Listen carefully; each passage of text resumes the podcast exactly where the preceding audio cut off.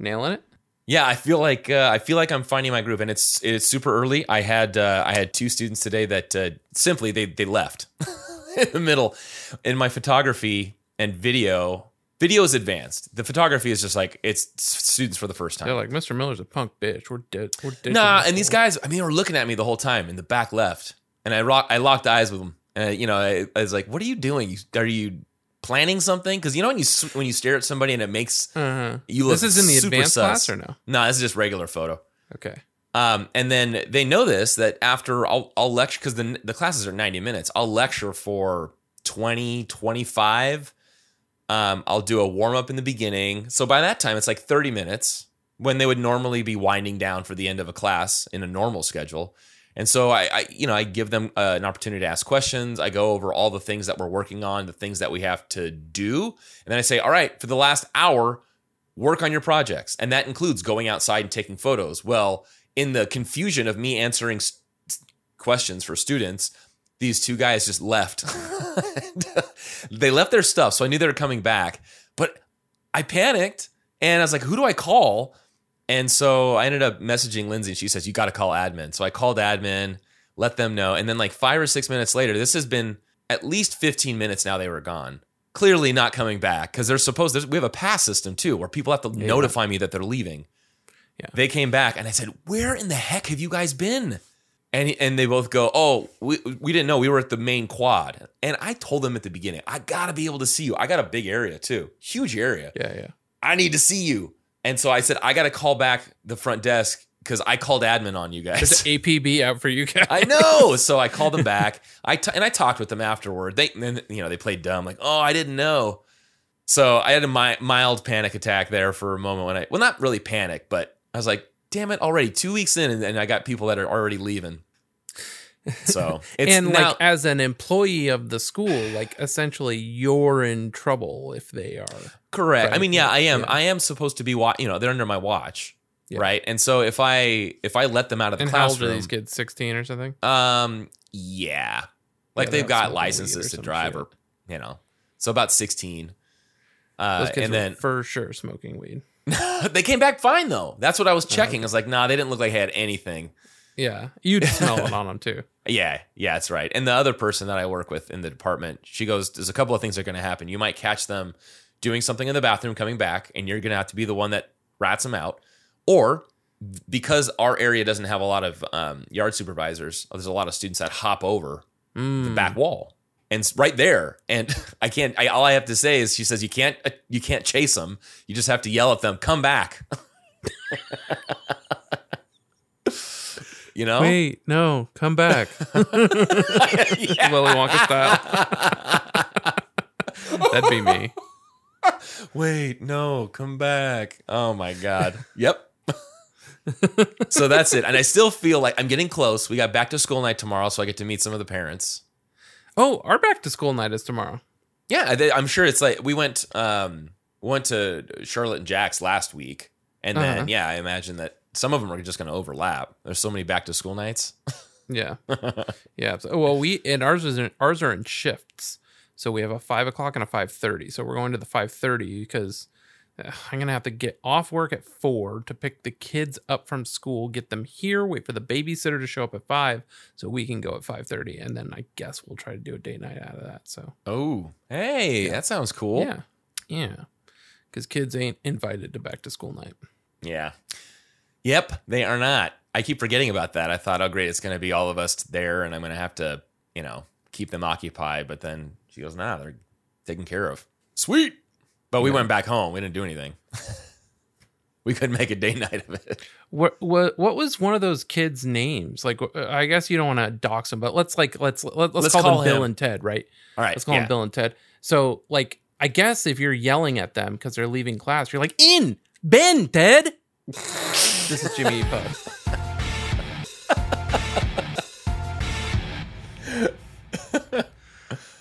Oh, man. I guess I could have named them Ben and Ted, and then I could have Right. said And I "In," thought, but I was like, ah, we'll throw some Spanish in there. yeah, I know. Invented. In Ben, Ted. Invented. That was. Oh man, behind the scenes, Justin and I Uh. are just getting warmed up. Oh my gosh, got- man. Bitch. I got buttons now. That's what SOB was. That's great. Yes, you saw it. Yeah. I was like trying to find it. I didn't know if you would put whatever in there yet. I haven't put it yet. I'm, I'm it's gonna be it's Yeah, gonna be go next, Joyce. Trim that out. Yeah. Ah, yeah. Um, Whatever. The only bit of housekeeping I have, or I guess news, is that Zach is on Mike Herrera's podcast that came out today. Um, so I started listening to that while I was setting up tonight, and they're deep in baseball talk right now, which is fun. oh, Um, and it's funny because yeah. Mike's not a baseballman, so it's I say deep in baseball talk. They've just been talking about baseball for a while, but really, like, there's no deep discussion about baseball happening. Like Zach is just talking that baseball exists, basically. wow, very top level, huh? And he's yeah. okay. And I guess, you know, the Something Loud tour technically starts next week. So that's the other uh, sort of big uh, Whoa. news. Is it already then- coming? Yeah. And uh, so I talked to Samantha Nork, who is a concert photographer that I plan to have on, I think, this episode now. So I'm going to get that interview and get that uploaded to you for this episode. So she's probably on this episode. Um, but she's a concert photographer. She's following them for the first four nights of the tour. And uh, she'll talk about, uh, she's been recently on, um, uh, my friend Ryan has a Blink 182 podcast called 182 News.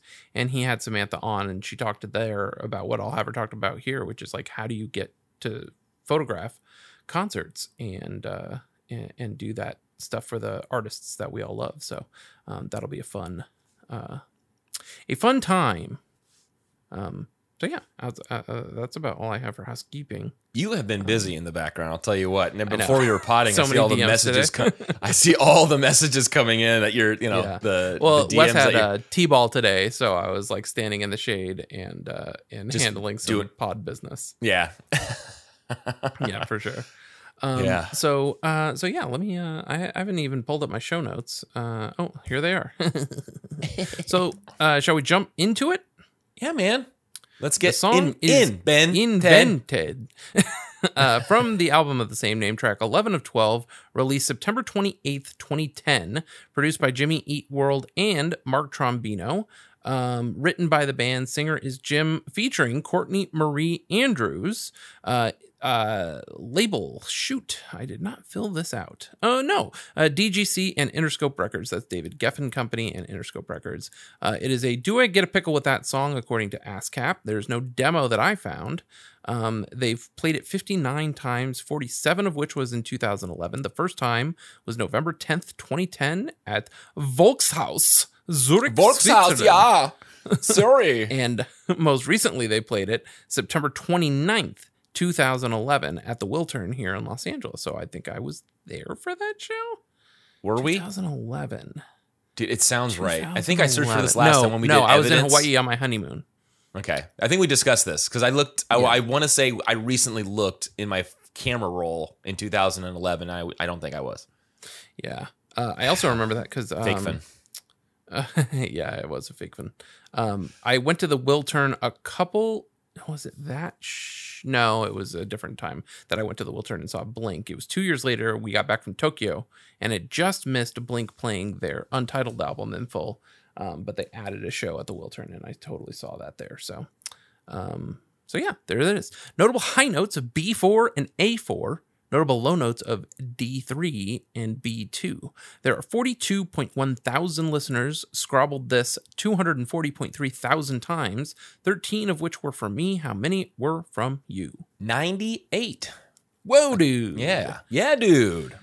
Uh, and how many man, gets- Spotify streams does this have? Uh, let's, let me go back to that because I was just on this. I was doing a little Rave DJ um, research I before have, this. I've had, I've been striking out on Rave DJ, and not just On- that on- things aren't working, uh, or not that things aren't working orally. It's that things literally just either are not processing or uh, are not. Uh, it just uh, like for this song because it's a longin. Um, I was trying to mix it with a Type O Negative song, and Oh, it told yeah. me both versions were both songs were too long. And I was like, I was like, at least it tells me this now because I remember I used to try to feed it really long videos and it didn't say anything; it just didn't process. But I was worried about it because it's 707 and it it actually processed. It finished processing a couple Nice. minutes before you came on. Well, so I didn't process the regular version of the song. I processed an alternative version of the song. Oh, that I tried to go with Type O Negative. Um, that All right. later, but yeah. Uh, anyway, Uh, Spotify. Spotify numbers. Um, it sits. I wish they did total listens for an album. Just it just aggregates them all. Uh, this one is 1.7 million listens. Whoa, nearing two million. Yeah. Yes. Um, and just to give you some context here, the opening track's at two, My Best Theory, uh, the singles at 5.2. Everything else is sitting around the same. I assume it dips lower as we get further into the album, and it- this is an album cut, but it's the title track, so it's like, uh, Yeah. Yep, and I'm probably gonna say it a couple of times. I think we talked about it when we did mixtape. I could I could end the album with Invented and be okay. mhm. And Not that I don't love person. mixtape. Yeah, Yeah. Not that I don't love mixtape, but Yeah. it's it could it, it's an ender for sure. For show. yeah. So uh, D major key, a 10B Camelot, 82 BPM, and 707 duration. Um, and if you would like, we can jump into the lyrics. Oh, let's do it, man. I like these lyrics. Sometimes it's sometimes they seem hard to uh to decipher. Um sometimes they're they're short. This one seems like a good mix of amount of content and then stuff that I think you and I, if you were to sit down and go through the lyrics, you'd figure out probably the same story that I'm I'm getting in here. Um all right. So here we go. Invented is the name of this track, and we will see if this plays into uh, into into the context of the lyrics here. I'll break the the verses in half, uh, and these are from Genius. So, did you look at the album art? Uh, in terms of Uh, what? Let's see. Uh, let me go into and share. Let me copy this image. You know what? I don't like that you can't drag out of the preview. Know what I mean? I'm going to copy this to my clip, and then I'm going to send this to you so you can see. This is the image that's in the liner notes, and it's Oh, the, I see the picture. Yes, I do I'm have sorry, that, the liner I notes. have yeah, okay. I have All right. So the liner notes handy. has the same on the right side. uh, Yeah, the back of the, lyrics. neck. Yes, The back of the neck of the same uh the same subject that's on the front cover walking through that Mhm. door. Okay, but the cool thing that I, I like to notice is after the first line, after after we uh, hear him saying Houston Street, it says in parentheses like the city, right. which is cool. So I'll break the verses That's in true. half. Yeah, if it was if there was any mistake, when I first came to see you, I called it Houston Street. Could we meet? Show me all the things you see. And doesn't matter really where you go, you'll find some explanation of this. And this refers to uh, Houston Street in uh, downtown New York. And to me, though, in Manhattan. this in hmm? Manhattan. Manhattan. Oh, love Manhattan. Love a good Manhattan trip. Yeah. And I think that's what this guy's getting at here is when I first came to see you in New York, could we meet? Like, hey, want to meet up? Maybe he's just maybe I don't know if it was unexpected or if he's a little um a, a little unconfident, but he goes, "Show me all the things you see." And it sounds like uh like perhaps a country boy maybe coming to visit his city gal or a city gal, not necessarily his. Now the second half goes, I'm one more here, some old time pioneer who believes with a shaken faith I still have some cool. Uh, now it has I can't This is remember like has, Tom wrote this song. There's no rhyme. has Courtney Marie Andrews joined yet? I think she was. Um, I'm one more here, know. some Yeah. old time pioneer. Okay, I think she's in now. So I still think that this is this mm, is potentially from the guy's perspective. And maybe he's been around the block a few times, a little long in the tooth. I don't know why he doesn't have the confidence, lacks the confidence. Uh, and now he's among the attendants with her. Uh, and he still thinks he's pretty darn cool. Maybe he does have a little bit of confidence, or maybe it's one of those tongue in cheek things that he's just saying, you know, I, I, I was always a cool guy. I grew up and I, I had a leather jacket. Uh, and then shaken faith in this, I believe, is the definition of shaken faith is something you once believed was true and then was revealed to be false. So you still have the the, the faith might still be lingering, but it's been shaken. Someone has told mm-hmm. you otherwise, and you're not like, what? You're second guessing yourself. So maybe he was believing something was to be true, and either somebody told him otherwise, but he's he's got shaken faith now. But still believes nonetheless. And then we get into the pre-chorus. I could leave you here with your people, in quotes, if I'm the flag you'd not prefer to wave. And now I just think that that issue of confidence or lack of is really becoming more apparent in this pre-chorus, uh, especially with having people in quotes. Is I the person that is uh, just saying, you know what, I kind of don't feel comfortable. I'm gonna leave. I'm gonna leave you with your friends here. I don't really mix with your crowd. And it's one of those situations where she's probably going, no, I think I want you to stay, and I, I like who you are, but he's just not not having it. Yeah. And then we jump into this beautiful chorus, which is still so haunting. How Jim and Courtney Marie Andrews kind of waver in and out of the lyrics and the harmonies. It's very, and it's still very soft. I think we're still definitely with just the acoustic, right? And them too. Yeah, where Is are we in the anything lyric? else? I pulled it up in Premiere. So you're you're Um, always in my head. Is there bass at this moment? yes, I believe so. I'm gonna hit play on my timeline. See if it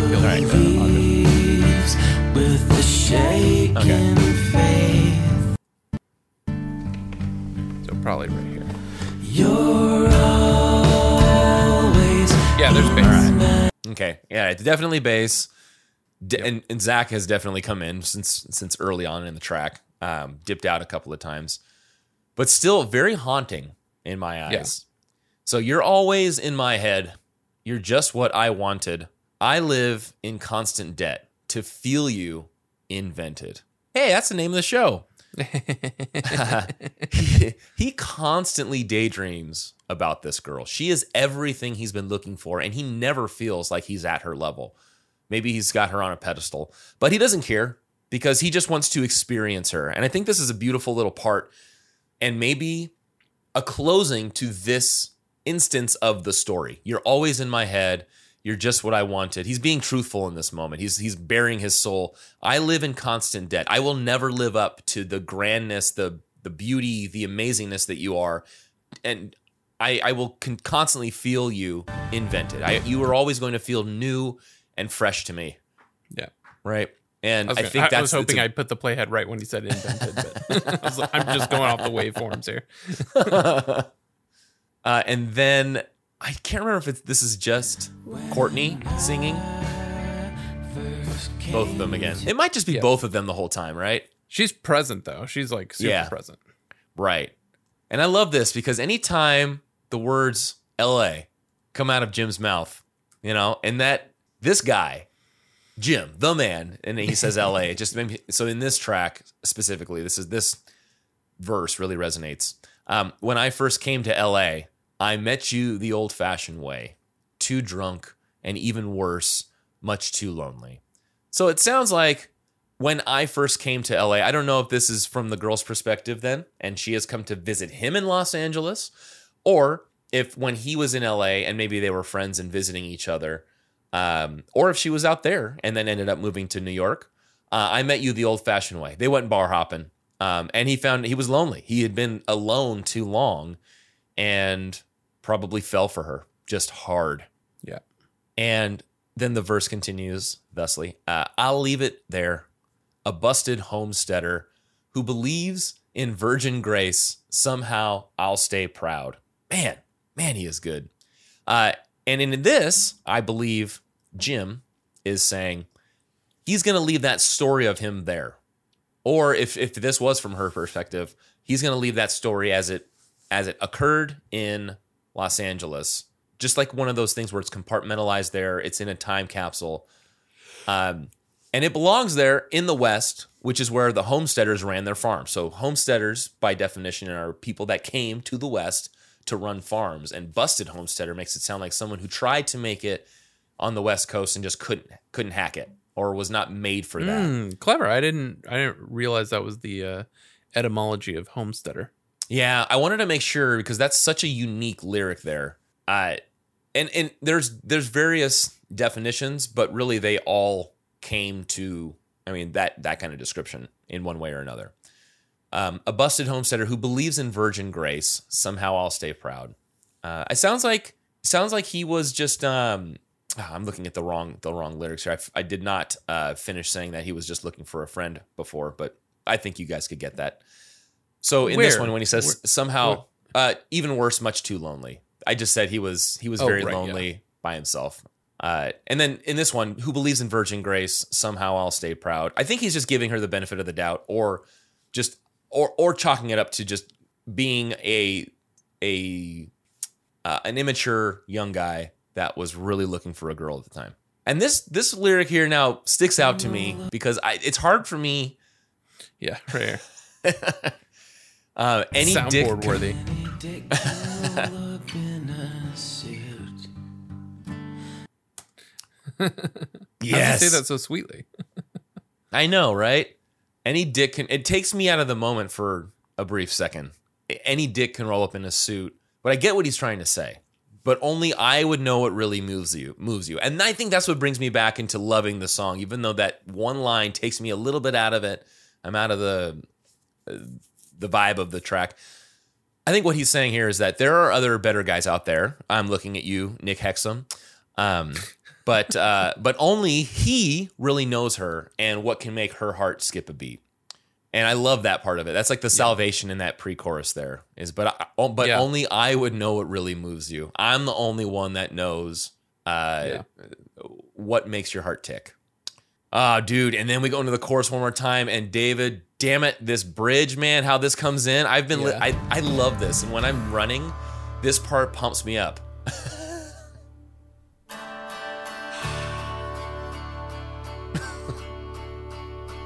This feels like a like a, mm. like the end of a TV show, like two people, Yeah. or like the end of Garden State, Exactly. like two people running toward each other. Yeah.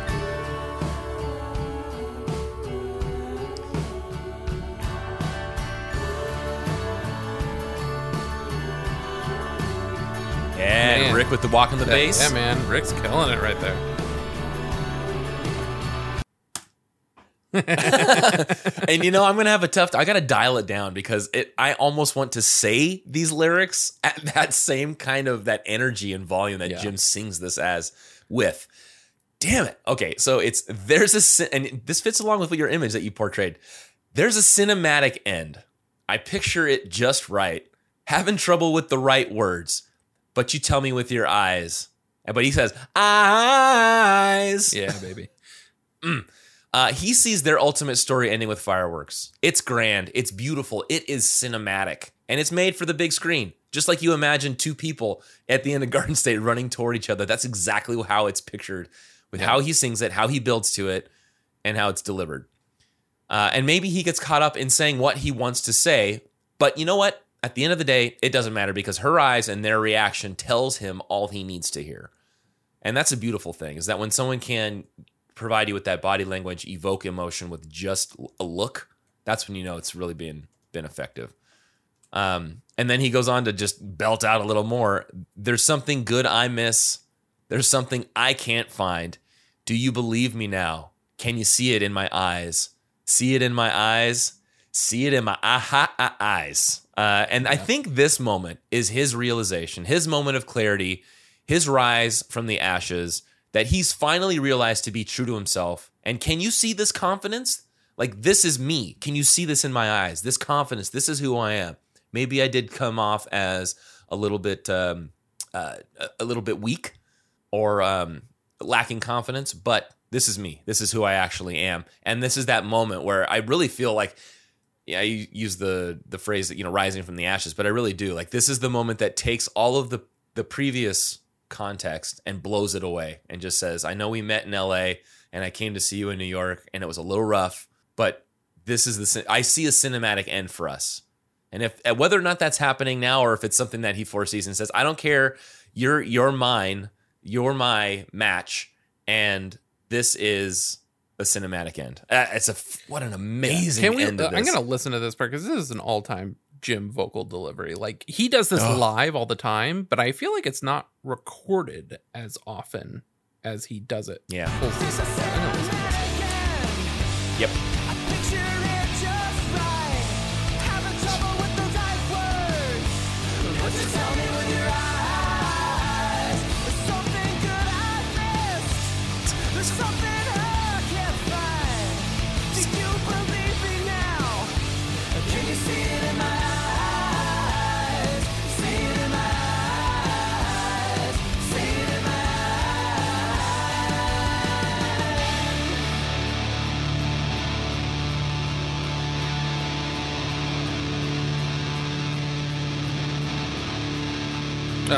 So good.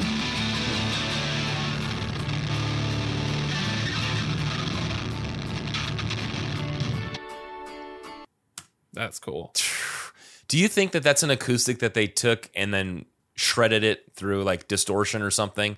Just with the way that he plays hmm. it, it sounds like it's got. The, it sounds like the strings at the ends when it, when he's go, Sounds like it's got what?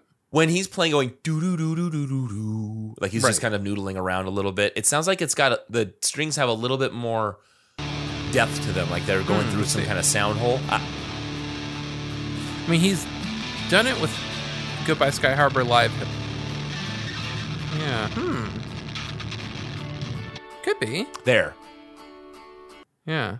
maybe I don't know. I don't know if that's one of live, those he things does a, that you a just don't distorted do. acoustic for Goodbye Sky Harbor when he does the short version. Yeah, with his little Um, baton. So it's it's it's possible. It's It's possible. possible. Yes. Look at us. Hey, look at us. Look at us. Huh? Who would have thought? Not me.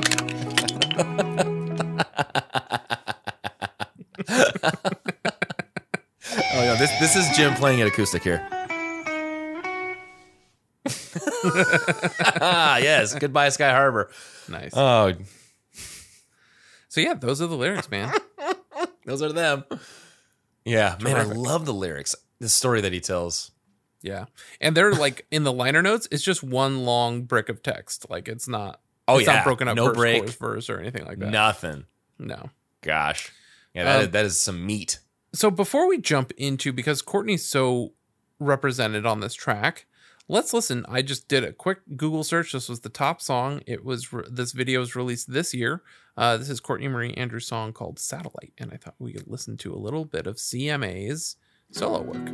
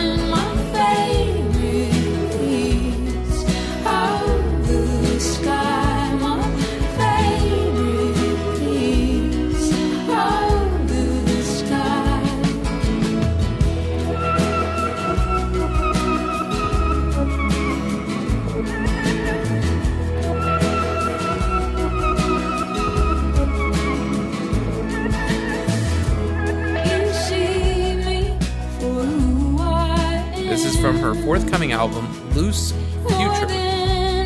It'll be out on Fat Possum on October 7th.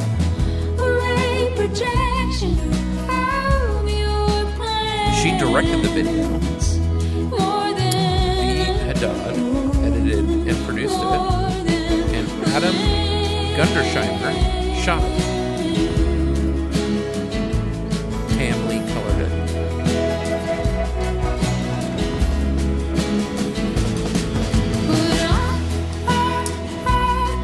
Top comment is I heard this on an advert that popped up on YouTube. My goodness, I was mesmerized, enchanted, and entranced. First thing that came to my head within the first five seconds of the song was this is what angels must sound. Heart.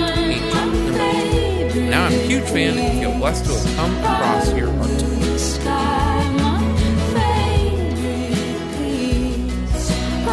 Somebody else said the YouTube ad.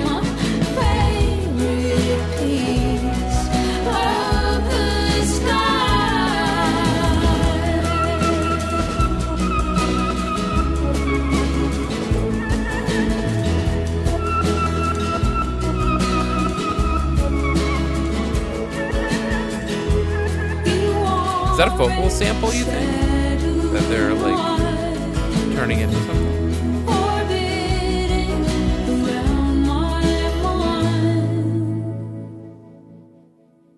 Tight. Tight. Um, couple of things. I forgot. I didn't want to. I didn't want to ride the game because it was just like a beautiful song. I did not hear a damn word you said. I listed off the credits, and two people in the comments saw this on an uh, on a YouTube ad, um, Oh, really? and that was how they found the song. Uh, it was uh, what did it say? I- This I heard this on an advert that popped up on YouTube. So this song was used in a commercial for something, and also that this is from her forthcoming album "Loose Future" out on Fat Possum on October seventh. And then I listed the credits. Um, maybe you can ride the gain in post so people. Can well, you'll be you'll be you'll be fine in post. It's just when it gives me both pieces of audio, it picks the Yeah. louder one, and yours is just like squeaks on the bottom. But it sounds fine when I'm actually listening back to it. yeah, Uh. I need way more Courtney Marie Courtney Marie Andrews in my life. I realized. Um, Oh, that's- Man, she's she got is plenty of records. Let's see. Let's I know. Yeah, um, got to and put you the know what? CMA It's like, radio on, baby. part of me goes, I wonder why is this because you can write lyrics and vocal lines however you want. I'm like, why is this song so damn catchy? And I realize it's the one five six four chord progression. It's like the the Oh, chord yeah, that's true. progression. Yeah, But she did it right. It sounded great. yep. So yeah, Loose Future comes out. I'm adding it right now on Apple Sick. Music. But uh, she's got at least five records here, six full lengths since 2011. Yeah, I'm gonna give her a listen. That's for sure. Yeah. Oh fuck yeah, she's got a Christmas song. Yeah. Do you have a, a Christmas playlist you keep adding to? Yep. It's going Yeah. right in there, baby. Almost tis the season. mm-hmm. It is. Gosh, I can't believe it. August and it's September. Yeah, we're in the last third, huh? The last third of the year in just a couple of days. Yep. Tomorrow I'll be able to get my pumpkin spice frap and my pumpkin spice scone from Steesby's. How So so? how is there a specific date they do it, or do you just check? No. Oh, I mean I Google it, but yeah. Okay. Yeah. I mean, I, I knew there would be a specific date. I didn't know if there was like an annual date that they said, "Oh, it's it's pumpkin spice latte day on August." Uh, it's usually it, it like I knew that the first of September was coming up, and it's always like a little before, so that's what made me Google it. And I was like, "Oh, the thirtieth, great!" Like I probably could have gone to Starbucks today and gotten it. Um, and uh, there was a time Robert Leininger and I would always meet at Starbucks before work when we were working in the same office. And they knew I liked pumpkin spice so much that they would tip me off when it was going to launch. They would give it to me a couple days early, and then at the end of the season, they would sell me a whole like sleeve of the scones. It was the best. Sick. Yeah. A Oh, man, I'm sleeve. so excited. Oh man. A sleeve. All right. So Um, yeah, CMA obviously Yeah. we love. Um, but I think that's the first time we ever listened to one of her tracks on the pod. Yeah. And uh, And I'm glad we And, listened to uh, it in its entirety. so this is the longest track on the record. Um, and uh, it's it's interesting. And I thought of this while we were listening to the track, and I'm not sure what it is, but this is up there with one of the least popular releases invented is since we're talking about the title track we're going into the record itself again and i do find myself like and here's the thing is a a not great jimmy eat world release is still a great release so i'm not saying it's a bad record but i do find my mind wandering more on this record than i do on say futures bleed american clarity surviving maybe and uh, And you know, damage. Th- this and damage right. Yeah both of these are like i find Yeah. myself just kind of like zoning out more. Like i'm not ever reaching for a song that's on these records it feels like. Now when i hear this song again one of those where i like i know every movement. I may not know every word to this song in particular but i know every movement. I know when it's going to get loud. I know when it's going to get quiet. I enjoy it. I'd be stoked to hear it live. Um that type of thing. But just one of those things again since we're talking about the title track on a record we're going to talk about the record itself so right. um Yeah. Um, and somebody, I think I don't, I don't think I copied this one because I, want to say we've gone through the, the, the social media or the community post for before, but it says someone asks, is invented or damaged the concept album? And oh like, yeah i saw the- that post right, and the answer is just yes, because Right. they Well, in their own yeah. way, Uh, yeah because damage is a breakup album right? But this is a concept album in that, and I can give you Jim's quote. Um, let me see, where do I want to pull it up from? Is it from here? Mm, there was like a quote from Jim specific about the record itself and how. Uh, yeah, here it is. This is in consequence consequence of sound about Jim writing the record itself. Jim says words about how looking at pictures came to influence the songwriting on Invented. How that started was just purely a writing exercise before I realized I had so much material that could be a theme there could be a theme for it. I would just kind of look through Cindy Sherman's Untitled Film Stills series or Hannah Starkey's Untitled Prints and just take 10 or 15 minutes to write everything I could think about from that scene. Who that person is, who she's looking off camera to, where does she come from, everything I could think of to flesh out who that character was and what was happening. I just found that more interesting ideas from the sessions started working their way into the songs I was working on. Most of the material on Invented is one photograph equals one song. And I remember that being a big deal before this record came out, at least to me, which I thought I was going to love. And I have always maintained that I think that's what makes me not feel this record more. It doesn't feel like it doesn't feel genuine. It's creative, but it doesn't feel genuine. It's like I'm gatekeeping myself, I guess. I don't I get I can see that. I'm not proud of my take, but I think that's why I never like drifted toward this record. Because obviously like so many great things were happening in my life at this time. Susie and I had just gotten engaged right when this record came out. And uh and you know we were a, a year from getting married. And uh and so you know I guess like you know you also think like oh was I really stressed about putting a wedding together. Is that why this wasn't landing for me? Because also blink came out with neighborhoods. Uh, blink was back together in the studio. It was taking a really long time. And when neighborhoods came out it wasn't great. So like you know what i mean? Like you know it was kind of like my two favorite bands came out with two records in that span of time and i didn't love either one of them so i don't know. What you know I, I guess do with that what you will but Yeah, well, let me look. I'm just going to put in here into photos because I can't really remember all the things that happened in 2011. I mean, Suck my balls. uh, let's just see what some of the things. I just I love that I have this for those that are watching the video feed on Patreon. Um, I have a little tool now. Carbon scoring. You know, suck my balls. there was a lot. Um, yeah, I think I, I had sold my condo. We were moving into the house. There were a lot of big things that probably took me away from this music. That Now, was this the record that you listened to a bunch while you were building your shed? no, Your- that's your- Integrity Blues. Yeah, Oh, Integrity okay. Blues was the the building one. Um, in fact, we were in New York in December for this. It would have been the perfect time for me to listen to this album. Oh. Um, I just don't know why. And you know, I'll listen to it. Like you said, you I don't go necessarily searching for individual tracks on this album, Yeah. but when I listen to it, it definitely takes me back, and I feel good listening to certain This episode songs. will come out just short, just shy of the 12th anniversary of this record. Oh, So everybody, everybody's homework is to go listen to Invented. Yeah, and you should see even it, there's I think a handful of the community uh, comments that it's people that realize they've been sleeping on the record and they go, "How am I just now realizing that this is an amazing record?" Um, and maybe it is what you said. It doesn't But feel I'm genuine interested in because the he's. cross section of people that say that and the people that go back to it. All right, I was going to say they may have that realization, but maybe they don't come back to it. They go, "Oh yeah, I forgot about that. I made that comment eight years ago." Huh. Right. Yeah, you're right. I mean that that data could be uh, Because could be right. useful. The in trying to figure bridge on out. this song, incredible. Yep. But a reach for the album, a bridge does not make. You know what I mean? Like, uh, right. yeah. I don't know. Gosh. We'll, we'll, I- we'll sum it up later, but yeah. Yeah, we will. I, I We'll do- wanted to touch on that. So I've got some blurbs here. Song Fact says this is the title track from the seventh studio album by Arizona rock based uh, Arizona based rock band Jimmy Eat World. The song finds vocalist Jim Adkins singing about someone who is deeply in love but is struggling to express it in quite the right way.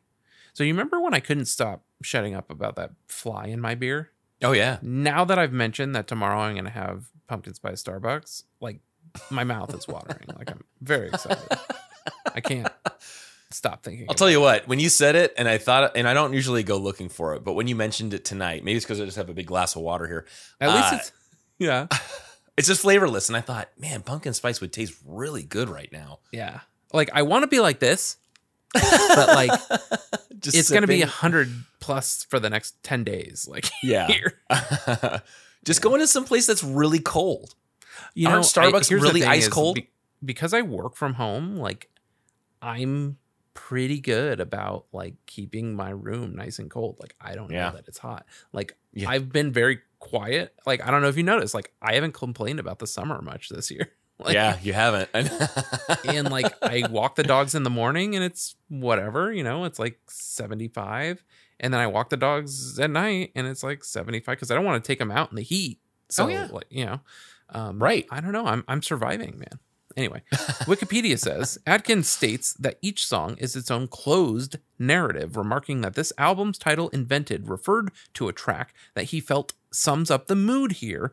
Also, could be taken more literally, as this album is the deepest into character writing we have tried so far. So that was what I liked from that particular blurb is Uh-huh. that this song sums up the mood of the album and I think that's pretty accurate. You've got yeah. uh, really harmonic melodies and you've got peaks and valleys uh, in terms of Yeah. mood uh, and and Right. volume and rocking.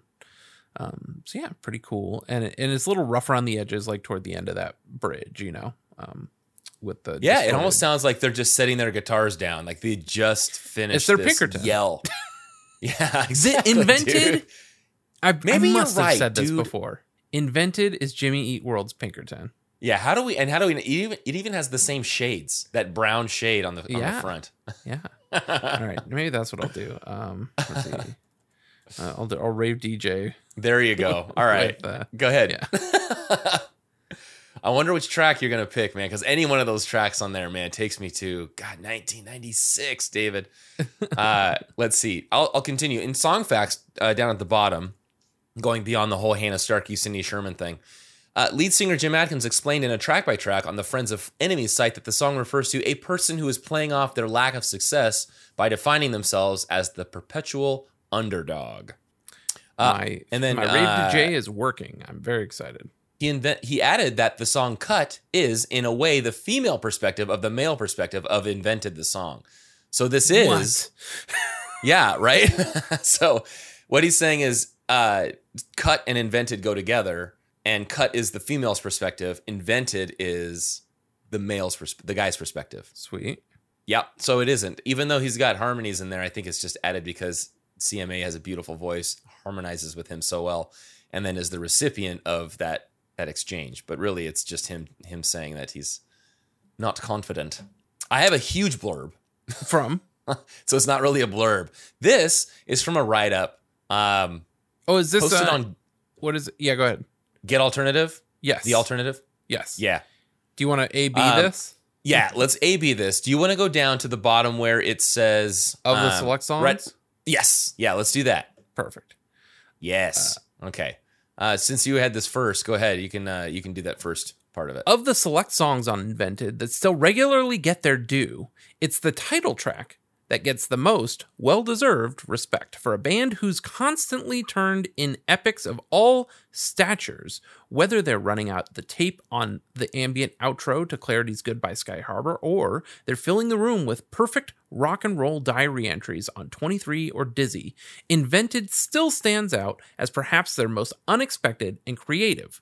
A raw, whispering acoustic track for the first several minutes, Invented is the song in which Adkins is most committed to the record's character exploration. In a raspy whisper backed by Courtney Marie Andrews' soothing vocal textures, Adkins spins a narrative of repeated missed connections, of loaded mispronunciation. When I mm-hmm. first came to see you, I called it Houston Street, or of depression, depressive overindulgence. I met you the old-fashioned way, too drunk, and even worse, much too lonely. Of inflamed self-doubt. I can leave you here with your people if I'm the flag you uh, not prefer to wave. It's an enchanting, intimate performance that slowly reveals a portrait of a person who's clearly has a lot of work to do on themselves. Suddenly, though, the spell is broken, or perhaps one is cast. Suddenly, an interjection of guitars, of rac- raucous, moving rock and roll. Suddenly, a daydream, an imagined scenario in which the narrator gets everything they're not ready for just yet. There's a cinematic end. I picture it just right, having trouble with the right words, but you tell me with your eyes there's something good I miss. There's something I can't find. Do you believe me now? Can you see it in my eyes? Hmm. And just like that, it's over, gone. Adkins and Andrews are back to their hushed duet. The reality of doing the work overwhelms the invention of romanticized perfection. It's one of the most emotionally overwhelming moments in Jimmy Eat World's catalog. No small feat. So it's no surprise that it leads the rest of the album's tendency to be pushed aside. That tendency to be forgotten, by the way, is wholly undeserved. While Invented may not be my favorite Jimmy World album, it has held that place in my esteem and probably will again.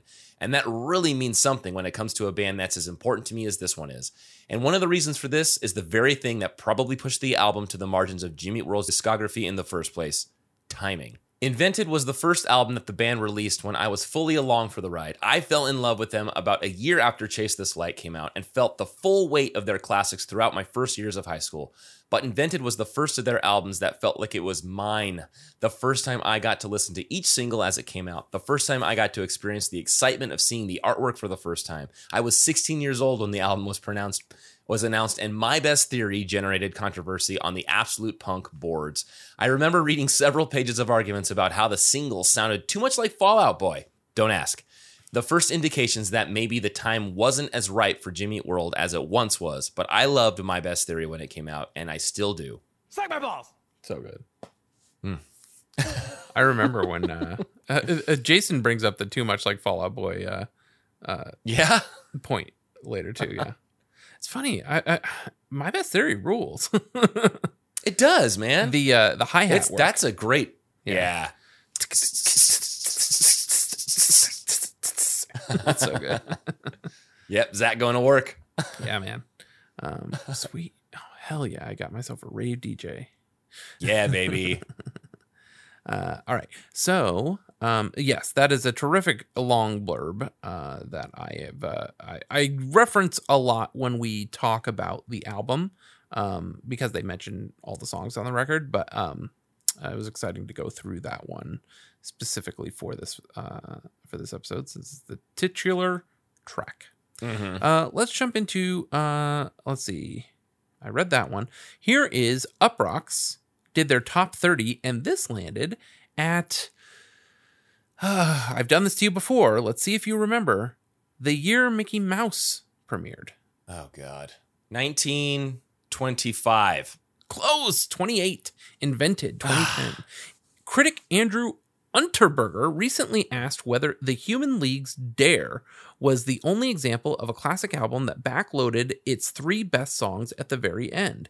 There were a couple common responses Celebration Rock, Purple Rain, several for Automatic for the People. I'd nominate Invented, even if it has only reached the status of aged surprisingly well as opposed to classic. I think that is a very good sum up of this album, by the way. I wouldn't say it's classic, but it's aged surprisingly well. So surprisingly well, um, as they typically do. Uh, after their streamlined pop rock albums, Jimmy Eat World tried a little bit of everything on Invented. A reunion with Mark Trombino, the first Tom Linton lead vocal since Clarity, acoustic strummers with strings, songs written from the perspective of Cindy Sherman photos, and the results were predictably scattered. The one through line was Adkins' focus on storytelling that he hits a peak on Invented's penultimate title track. He's occupied this kind of space before on 10 if you don't don't disintegration and kill just to name a few. A drunk who can't keep things together just enough to clearly see everything around him falling apart They've also made compelling use of female vocals from the likes of Rachel Haden and Liz Phair, but whereas they mostly provided harmony, the presence of future alt country darling Courtney Marie Andrews makes Invented feel like a conversation, establishing an intimacy that holds even as Invented explodes at its Aquanet glossed bridge. That's great. I mean, it explodes quite literally to the point where it sounds like a mastering error. That's true. Uh, it's a kind of song that would typically require a come down immediately after, and instead it's followed by the equally massive mixtape, which fortified Adkins' s- heart sick solo version with strings and cranked drums. Where uh, went all the takers, baby? Do you still have what they want?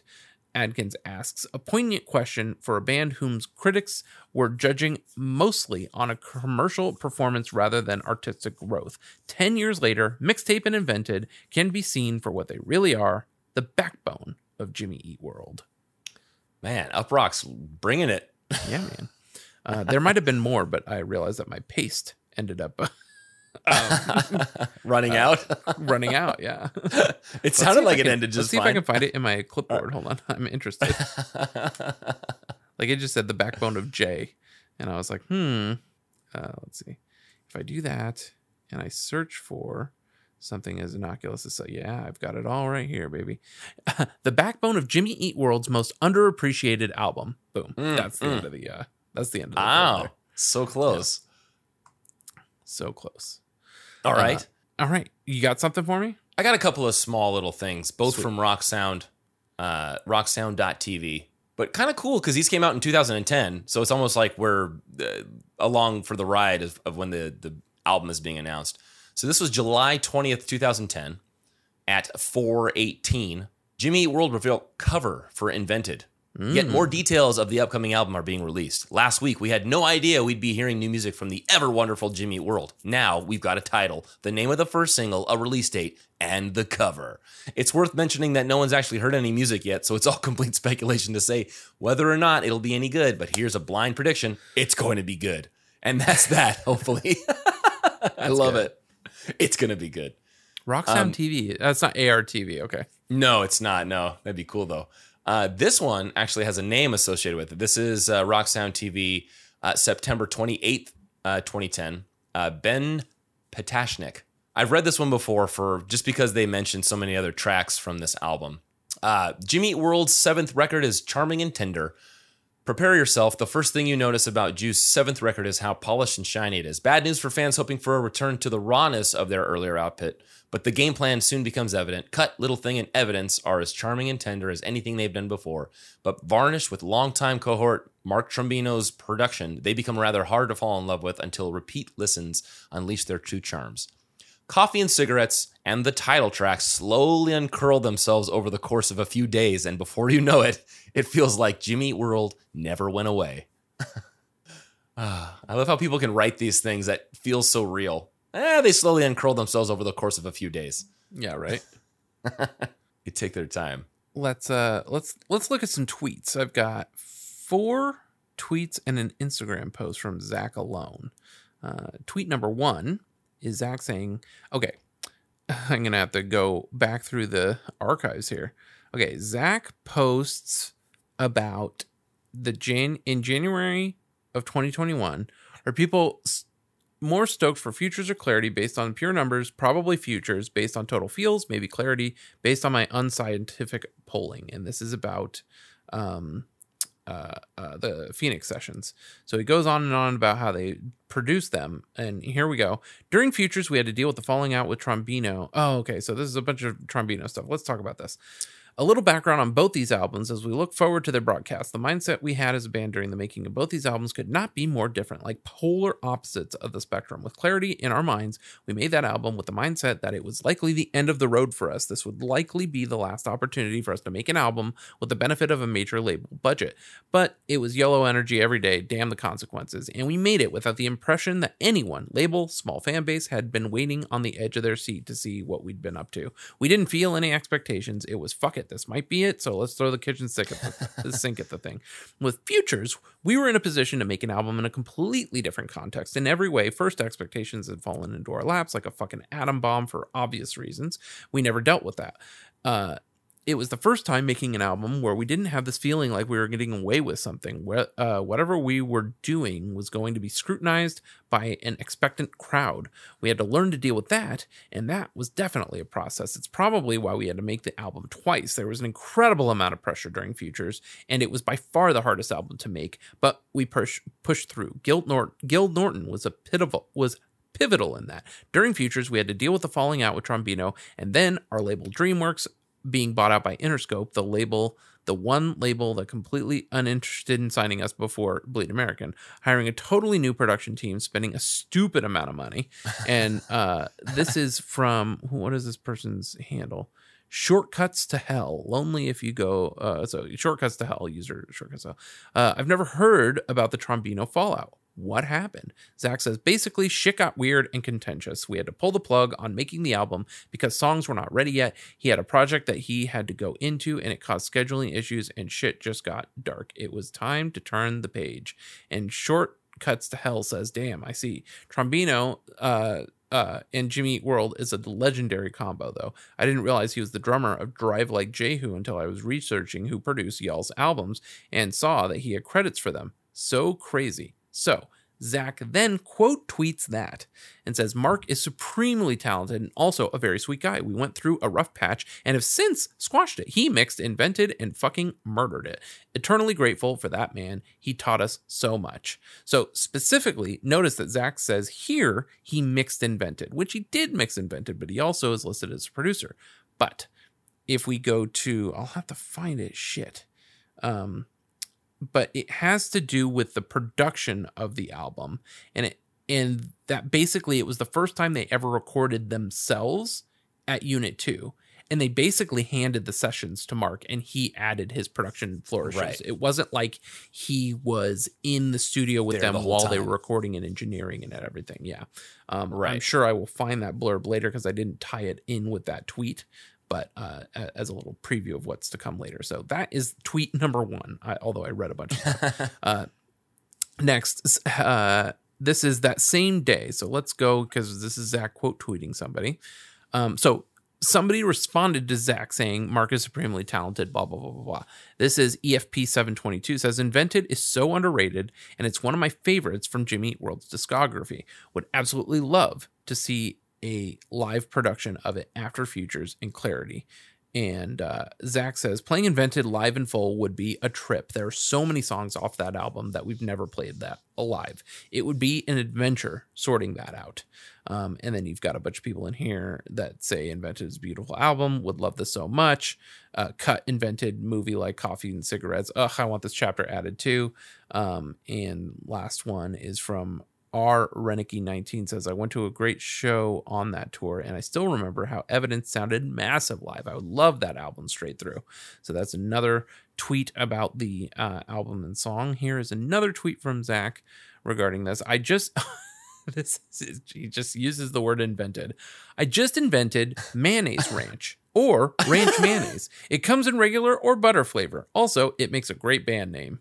That was March 30th, 2015. Classic. I retweeted that from the band, from the uh, pod account. um, Uh, what did he mix it with? Uh, ranch and mayonnaise or mayonnaise and ranch. okay. Uh, I have a question for you. I mean, before you continue, Sure. Um, I was at probably one of those places like Aldi where that you find stuff that's made by mm, like Kraft, but it never really hits, and so they offload that stuff to like these smaller places. Uh-huh. Uh, came across a jar Food for of ketchup. Maybe that's what that's what it was. I want to say it was Aldi though. Aldi, Ketchup I feel and like- mayonnaise. Aren't they? The, they're the Trader Joe's company, so I assume that everything at Aldi is like Aldi brand. Okay, But I don't well, know. I've never this- been to an Aldi. I can look it up because there was one of two names. Um, But I know it was either called Trader Joe's. Yeah. Okay. This this stuff was it was a mix of ketchup and mayonnaise, and I sent it to my buddy Alex because he's grown up and his mom always said, "Hey, I'm going to make you some fancy sauce," and fancy sauce was essentially ketchup and mayonnaise. So I said, "Hey, it exists, it's a thing," but I wasn't sure if they went with mayo chup, but I thought ketchup would have been better. Yeah. What do you think, ketchup or mayo chup? I've definitely seen mayo chup in the stores, and I didn't think twice about it. But I really like Ketchup Yeah, me too. Ketchup Hmm, I don't know what it is about it. It sounds like something else. It Dijonnaise. almost no. I was like, it almost sounds like it has onions in it. Like, yeah, I don't know. I guess because the ketchup, onion, I guess yeah. Ketchup Yeah, maybe that's why. Uh, we talked about them having a board meeting about it and just how fun that would have been. Uh, I, I, they also have Cranch. Cranch, yeah. Yeah. What is this? This is called mashups. Yeah, man. Mayo must, mayo chup, and cranch. Mayo must. How you catchered? How you not call it catchered? I'm gonna I'm gonna read you. Must've. I'm gonna read you Neither that's not the good. one re- the one the one single one star review on here. Um, I wish I, I could give it zero stars. one one fourteen twenty two. So recently, items are bundled. If you want one particular fla- flavor, you have to purchase all three. Two of the three have a two month expiration, and another a three month expiration for the Jesus price. And a short expiration is very unsatisfactory and certainly not cost effective for a budget. It's thirty bucks for this three pack. No way. That's silly. Wild. This must just be off. This yeah. Anyway. Um, here is the last little bit, and I'll send you this uh, twit pic. This is um, and it and it still works too. Uh, the tour setup. This is August fourth, twenty ten. So right before the invented tour, the tour setup is healthy and growing. Added crotales and a ballad snare. Hashtag invented. And he posted a twit pic, and the picture works surprisingly. So here in incoming to you, and I think so let me look up what these are. You see those little bell chime chimey things on the left of his snare there? That's yeah. how he was playing Clarity on the Clarity live tour. Um he was playing those little things that look like cymbals. Are those crotales? What are those? Those look like? I, I was gonna say Yeah, they, they were are. China, but you're right. How do you spell that? It's, such a weird. I'm gonna put this and watch together. Yeah, this dude's nailing it. Well, cool. We've this mystery solved. I never knew that, what Zach was playing here. Video percussao crotales.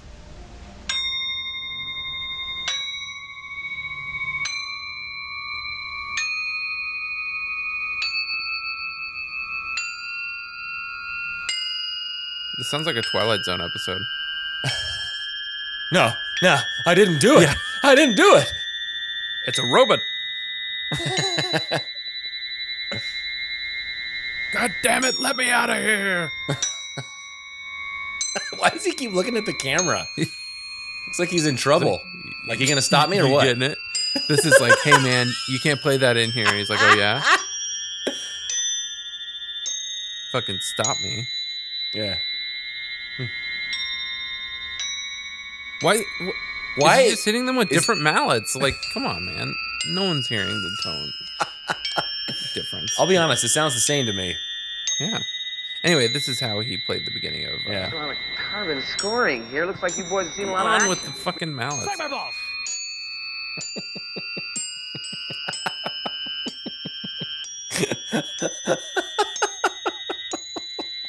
oh, here, let me go to the uh, count or the, the okay.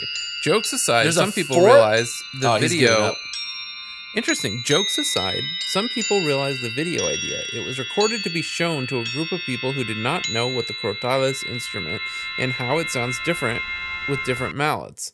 For something recorded improvised in a few minutes and then placed in a blog that has the idea of showing some tools and techniques for training from beginner musicians.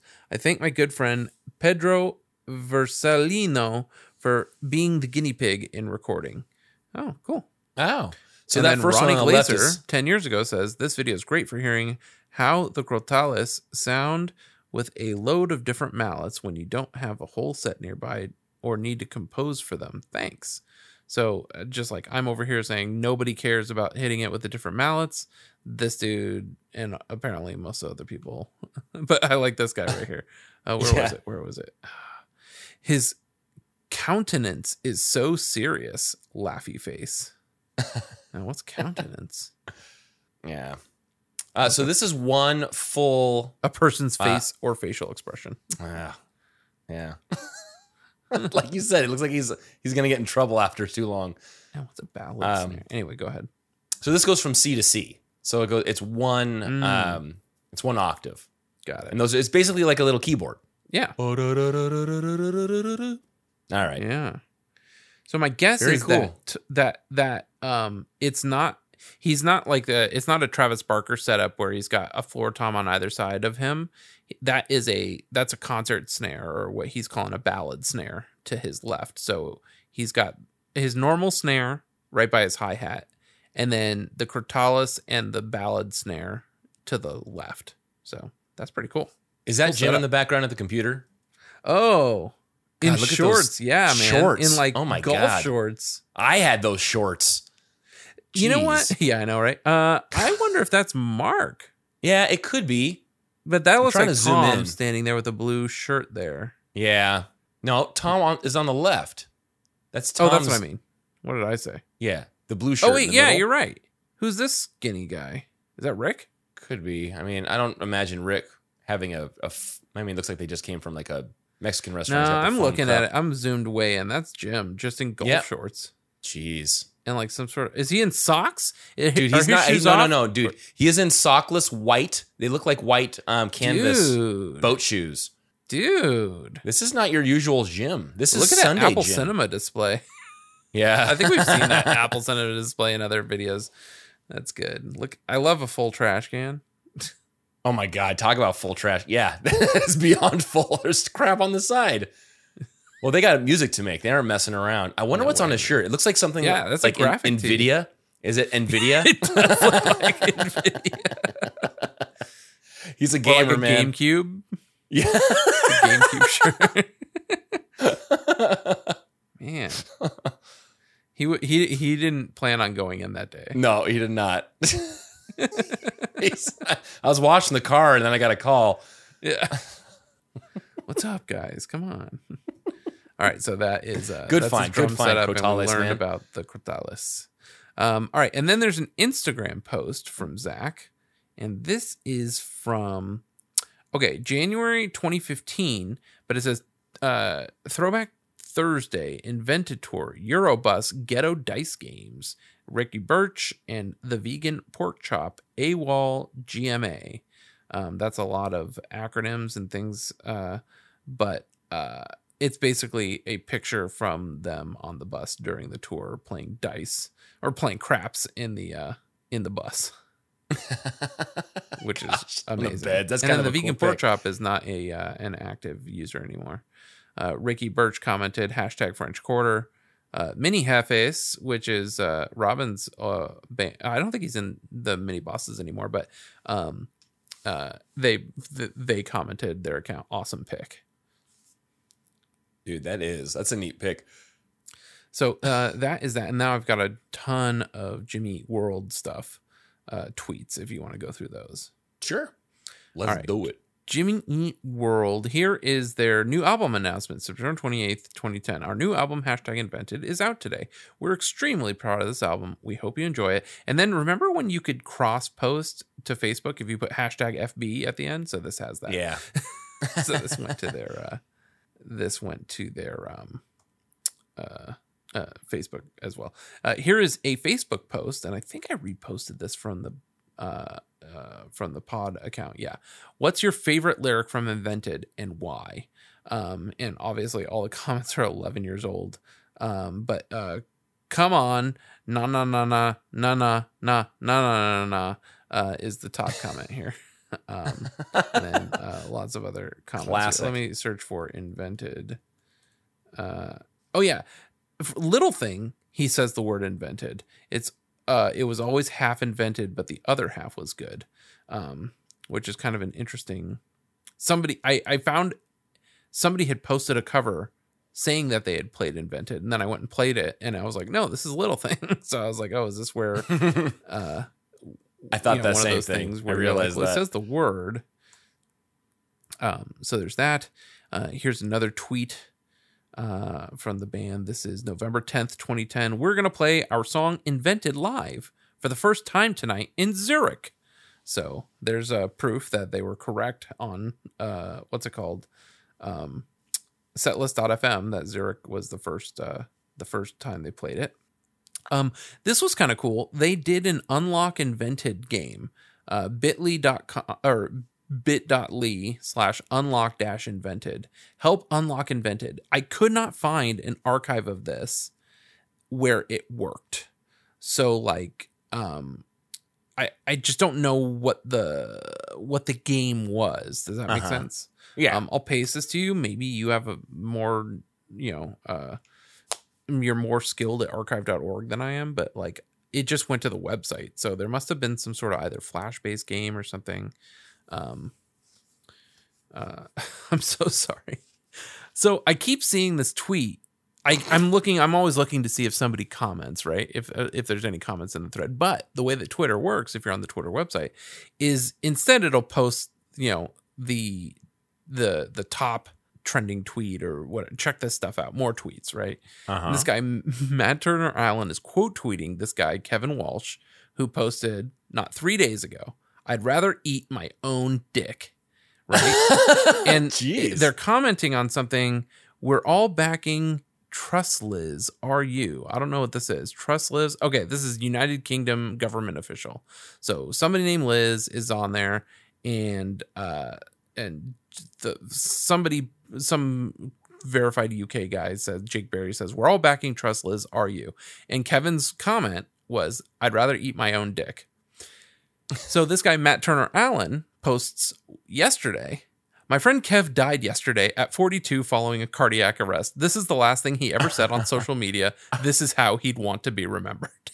Jeez. got like 55,000 likes and 40 almost 4100 retweets. That is such a cr- I mean, What? it's terrible. Poor Kevin died. But the fact that his last tweet ever was, "I'd rather eat my own dick," I would rather eat my own died. dick. And his friend said, "This is how he would want to." I mean, it's so good. that does make me feel a little better, but still, what a sad ending. Oh, Kevin, man, key to a real one. Yeah, liberal Democrat father, geek, and lover of the arts. Views are my own, as are the spellings, unfortunately, from Bolton, England. So, yeah. Oh, man, he also I'd said on June 25th, Dear America, you are a bunch of fucktards. Sincerely, the world. And, you know, You know, uh, Kevin had such a way with words. right. And uh, do you think that that would be something that would go on his headstone? I think it would. If he was Oh, a- like an ever loving. Totally. Yeah, yeah. this is how he would want to be remembered. Jeez. All right. So uh here it is. Yeah, Jimmy I am World. uh, This fruitless is here. September 15th, 2010. Pre-order invented at newburycomics.com and receive an autographed copy while supplies last. So um, that's kind of cool. And I remember when I bought my vinyl, it came with an autographed CD insert for this. So I wonder if that was part of the Newbury Comics uh, promo or something. Um, there's more. There was a secret show.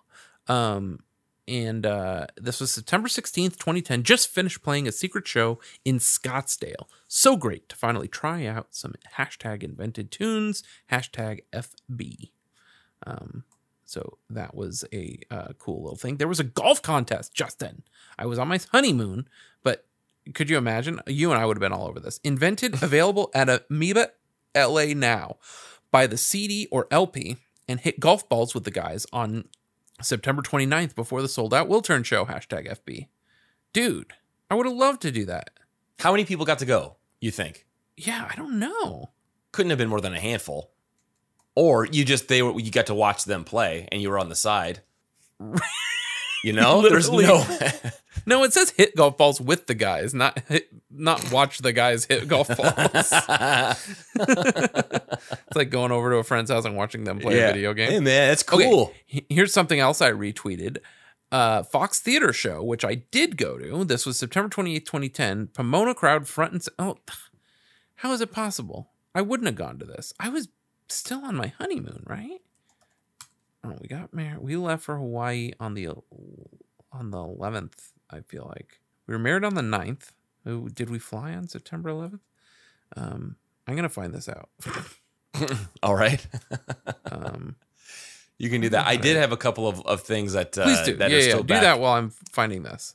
Sure, go ahead. Uh, one of them was uh, I liked this one because this uh, this individual Jay Bennett at the Phoenix New Times just loves this album, and this was on August twelfth, two thousand ten, and. Uh, uh, I'll, I'll do the beginning and then the little bit about invented here. Uh, can any good come from my criticizing the work of hometown heroes, local legends, scene benefactors, all around nice guys, Jimmy World? Answer no. They're more important than me, richer than me, more musically talented than me, and have millions more fans than me. Then they go on to talk about the tracks themselves. The title track, despite its seven minute length, is my favorite song on the record. The second to last song on the record. It's a slow and slow burning song with some pretty female harmonies. In it, the narrator seems to be singing about unrequited love that's going on in his head. Then it kicks into a wall of sound finale. It was one of the few times on the record where I got real without all the cloying earnestness found throughout. Nice. What was that last word? The second to last word? Uh, cloying with all the cloying earnestness Cloying. found throughout. interesting. Cloying. Let's see. Let's define this. I searched for cloying. Cloying, learning words tonight. excessively sweet, rich, or sentimental, especially to a disgusting or sickening degree. This is like me. This is how I act. I'm cloying. So here's a picture Uh, from that show. I don't. I see that. I see wedding. It says in my uh, calendar, and then the next day Disneyland. Um, but I don't have. Uh, I don't have any information about. I mean, we went for two weeks. I would have guessed that we went from the 12th to the 26th. So it's possible. Did we get back and go right there? But why would we gonna? I know I went to see them at the Fox Theater for this tour, so I had to have been at the show. Um, that's where I got the vinyl. So why didn't I go to the Wiltern? I guess because I wasn't poor and I just paid for a wedding, and I was like, oh, I can only go to one show. Anyway, Yeah, uh, right. This picture is from the Fox Theater, um, and uh, uh, it says Pomona crowd front and center, amazing night. Thanks. Hashtag invented. Hashtag FB. And uh, I don't see myself in this photo. I don't see Joyce. It's not to say she's not there. Um, I actually feel like that was the show that Jim called her out. Um, oh wait, maybe I do see Joyce. Um, but yeah, I did retweet this and asked if we, uh, if anyone we knew was there uh, in this photo, and uh, no one responded as they are wont to do. So, um, that's that. Uh, here's the last tweet uh, from Jimmy Eat World. Uh, okay, at Jimmy Eat World's uh, Captain Geech and the Shrimp Shack shooters. Dude, Utah no. Forum Foreman again. Okay.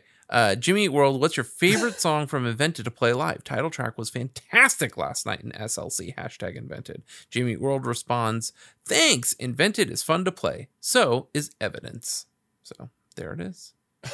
We must have, we just did evidence, right? So that's how we found Captain Geech. Uh, yeah, we did. That was the most, and it was just a few episodes Yeah. ago. That's why I feel like I've read a, a lot of this stuff off. So I tried to add in the stuff that included Oh, I'm invented. sorry. All right. Um, oh no, no, no. 6:30 uh, I have two instances of Rick talking about this being his favorite track. And obviously like I guess I didn't get it at the time, but listening with you I was like, "Oh yeah, man, he's making a meal out of that bridge." So let's jump to 6:30 on this particular interview. Um this is them, I don't know, invented interviews. Uh, here we go, 6:30. We're back. Um, Here we go. You're on the right track already. Sound is good. Uh, for me right now, uh, my favorite song is the title track "Invented," uh, because it's it just goes to so many different places. It's a musical journey. It is. It truly is. For me, it's a song called All right, so that is Rick saying that that's his favorite song. Now let's jump to 208 in this interview and uh, hear Rick talk about it again. Actually, I'm going to give it to two minutes because there's actually like a funny little moment here. Here we go. a really cool way to come up with new ideas. And Um, can you, s- c- maybe you can pick one one lyric that you say, oh, that's really one of my favorite songs, lyrics on the album. um, the the title track "Invented." Why? How come? Can you? I, I just think they're really strong Oh. lyrics, and I think the whole album actually is really strong lyrically. But I'm really liking that song right now. When I, if I, you know, as I listen from time to time. You? Um, why don't we go around the room and just you guys can all tell me the rad shit I wrote. Yeah. Wait, that reminded me of how Jim talked to us when we asked him Yeah, I if he know, listened to the right? pod. He's like, "Oh, Yeah, Let why- me hear you talk more about me." You're damn right. yeah, and then uh, I think this is right. the last professional thing is at 7.15 alan cross talks to jimmy world about invented are you familiar with alan cross Mm, no.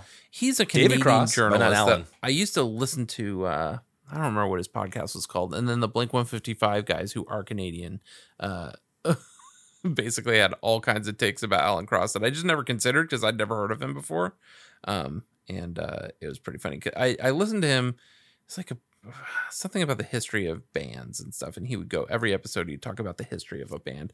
And so I think I found him when he did the Blink 182 one. And I was like, well, it's like most of the information is right. Some of it's like not quite right. Anyway, uh, so at 715, he, Uh, he did seven a two part interview with Jimmy World about this record. Uh, The uh, second last track is is, um, and it features a, a, a guest vocalist. Well, it's uh, one of many appearances uh, that she has Right. on the record. Who is uh, Courtney Marie Andrews? She's a um, a friend of ours that we met through um, mutual Phoenix The Cross music scene Dissolves. people. There was a couple songs on Invented. I knew I wanted uh, a, a female vocal one. Because it kind of I love surprises this me. era of it Rick's surprised hair. me when, when you know, of course, or a verse would come along, and all of a sudden there's a female. And I like vocal in Jim's, It definitely, it definitely is more featured combo than we've. I, I- mean, we've, I we've had love that female vocals outfit. and guest vocalists on every record. But I, So, this, but- this far forward in the mix? No, no, I mean never this, never this, this like kind of featured. Right. Um, Well, Invented's almost kind of like, especially like the second verse of Invented is almost like a duet. Right. You know, so it's really that's we've never really done anything like that. It's fun. You know, Tom and I have been singing with each other for 16 years now. it's fun to get other voices in there. And finally, last track is uh, mixtape. It's so funny that like Man. only 16 years at that time at that point. Isn't that wild to think? Was that uh, 16? That was another 12. No, I feel like it's longer than that. Uh, n- I mean, if they're counting 94 as the beginning of the band, Yeah. this is only I guess 16 the years after after Yeah, but I feel like they've That's been- so weird. Yeah. Anyway. I know, right? Well, that's it for God, track notes. I've got more stacked. articles and blurbs and stuff, but um, Yeah. Well, do you want to do you want to uh, round this out with uh, any shout anything from the shout box? uh, shit, did I pull Shoutbox for this? I don't think I pulled Shoutbox for this. I can read off a few of like the top ones. Um, Uh, the yeah, the first one, uh, or no, the top one, I guess, was from Tristan two four six eight, and in quotes, "I'll leave it there," and then three hearts. Uh, looks like a shout unavailable. classic. Uh, Amosalot, I guess Emosalot, like emo, uh, hits the same place Dizzy twenty three and Disintegration do. Uh, the created void one for me. This is heaven. Get it? But really, this song is ama- is amazing. Uh, and then Jay Stewart to be. It's the highlight of their concerts right now, February 25th of 2011. And then I mid K. I love the two little timing mess ups with the strumming in the first eight seconds. I don't know if it was mess up. It just sounds, it just sounds like natural to me. Yeah, I mean, it, he would have to It be finding like the click, Recording an actual acoustic. Yeah, let's take a listen here.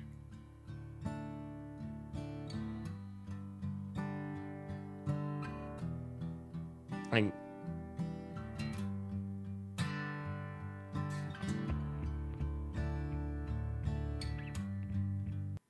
I guess a little bit. I guess you can kind of hear him dragging on that ding, ding, ding. Right it's there. just Yeah. super subtle. Oh yeah. Um, Right there. yeah. I mean, it's a good observation. Sorry, Ding, keep talking ding, over ding. it. yeah. uh, let's see. Oh, the last one I'll read is Rowan five two one five. This is easily the best song on the new album. It should have way more plays than it does right now. Perfection audified. This is pure win. Thank you, Jimmy, for creating such a masterpiece. I shall never doubt you again. yeah, so a lot of love for this track in the uh, in the shout box. Okay, sorry. I do have a couple more things, uh, reviews and articles that I was going to read from because they have like little bits of things that we've talked about in the past. Um, All right, go ahead. all right. So, uh, Stitches and Grooves had takes on the vinyl. Um, basically, that it's the worst 180 gram vinyl he's ever seen. He doesn't even think it's 180 grams, and the version he got was had a bunch of fingerprints all over it, so that was pretty good. Uh, Shockhound. There's Wait, who's doing this review? uh, this Stitches and Grooves. Classic vinyl reviews. Uh, yeah. The worst album ever. Him. here's his take. Uh, uh, here's what rounds out his article. Personally, I think this is Jimmy Eat World's worst album ever. Pressing info was never released, but expect there to be a hundred, a couple thousand, and for it to be in print for a while. um, so Shockhound has three blurbs that I liked. What inspired you artistically on Invented? Adkins says two or three years ago, as a writing exercise, I started uh, as a randomly as Uh, I started randomly looking at photographs by people like Cindy Sherman and trying to take 10 to 15 minutes to write down everything that came to mind about the image and the character. Later on in the day, I would be working on my own songs, and some of the more interesting parts of those writing sessions started creeping in. Enough of those ideas became what the other guys were excited about too, and that became maybe 85% of the record. So a little bit more detail on that whole thing. What was the recording process for this album like? We've been getting more and more into recording ourselves. Ever since Clarity, demo material is making its way onto the final version of the record more and more. Because we're working out of our own space and everything is set up all the time, ready to record, writing and recording is kind of the same thing. It's not the more traditional way people record, where you're writing, you're demoing, and you're cutting the album. Now it's all kind of one thing. So if something's good, you can keep it and stay that way.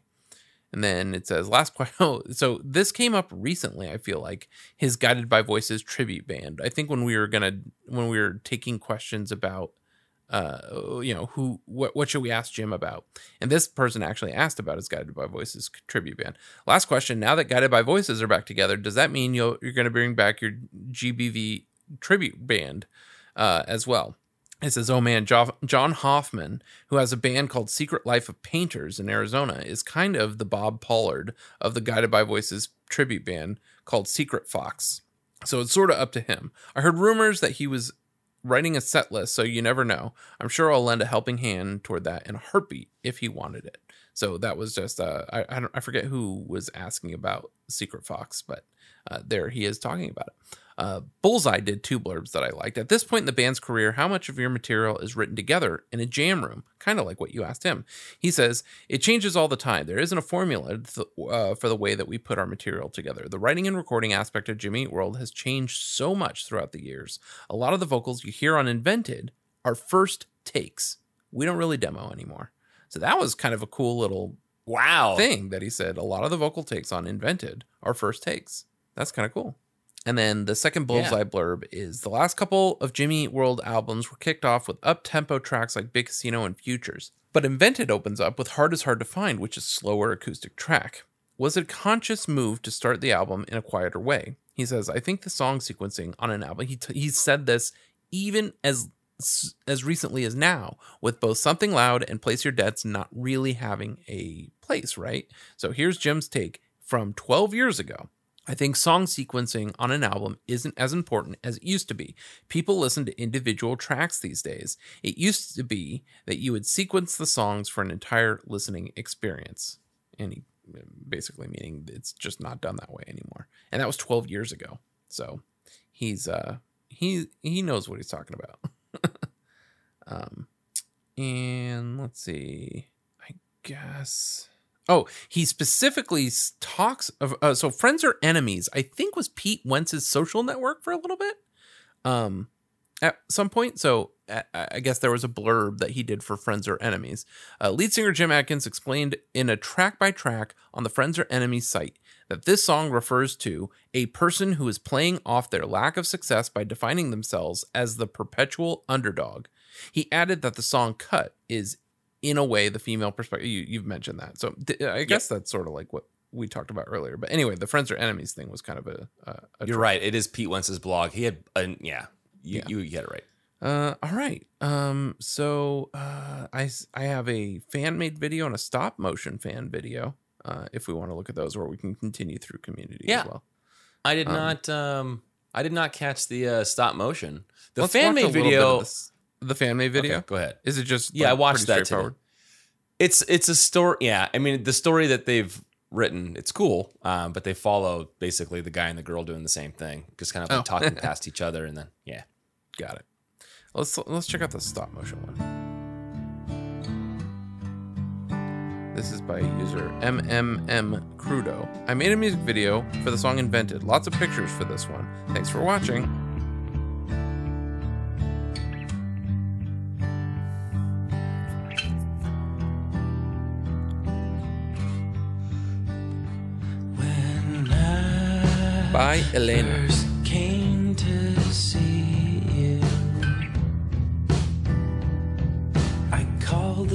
Houston Street. What is love? Could we meet? A lot of soft focus. Show me. It's like a little robot toy in a bed. Yeah. Follow him around. He's in bed. How cute. How much it's stop motion. It kind of looks like they're just dropping frames, right? Yeah, it looks like a, like a shutter effect. But it's still pretty cool. Very indie film. With the shake. Like good com- shot composition. Like that stop motion. Some birds flying. Leave you here Animation. with your people. If I'm the flag you'd not prefer to wave.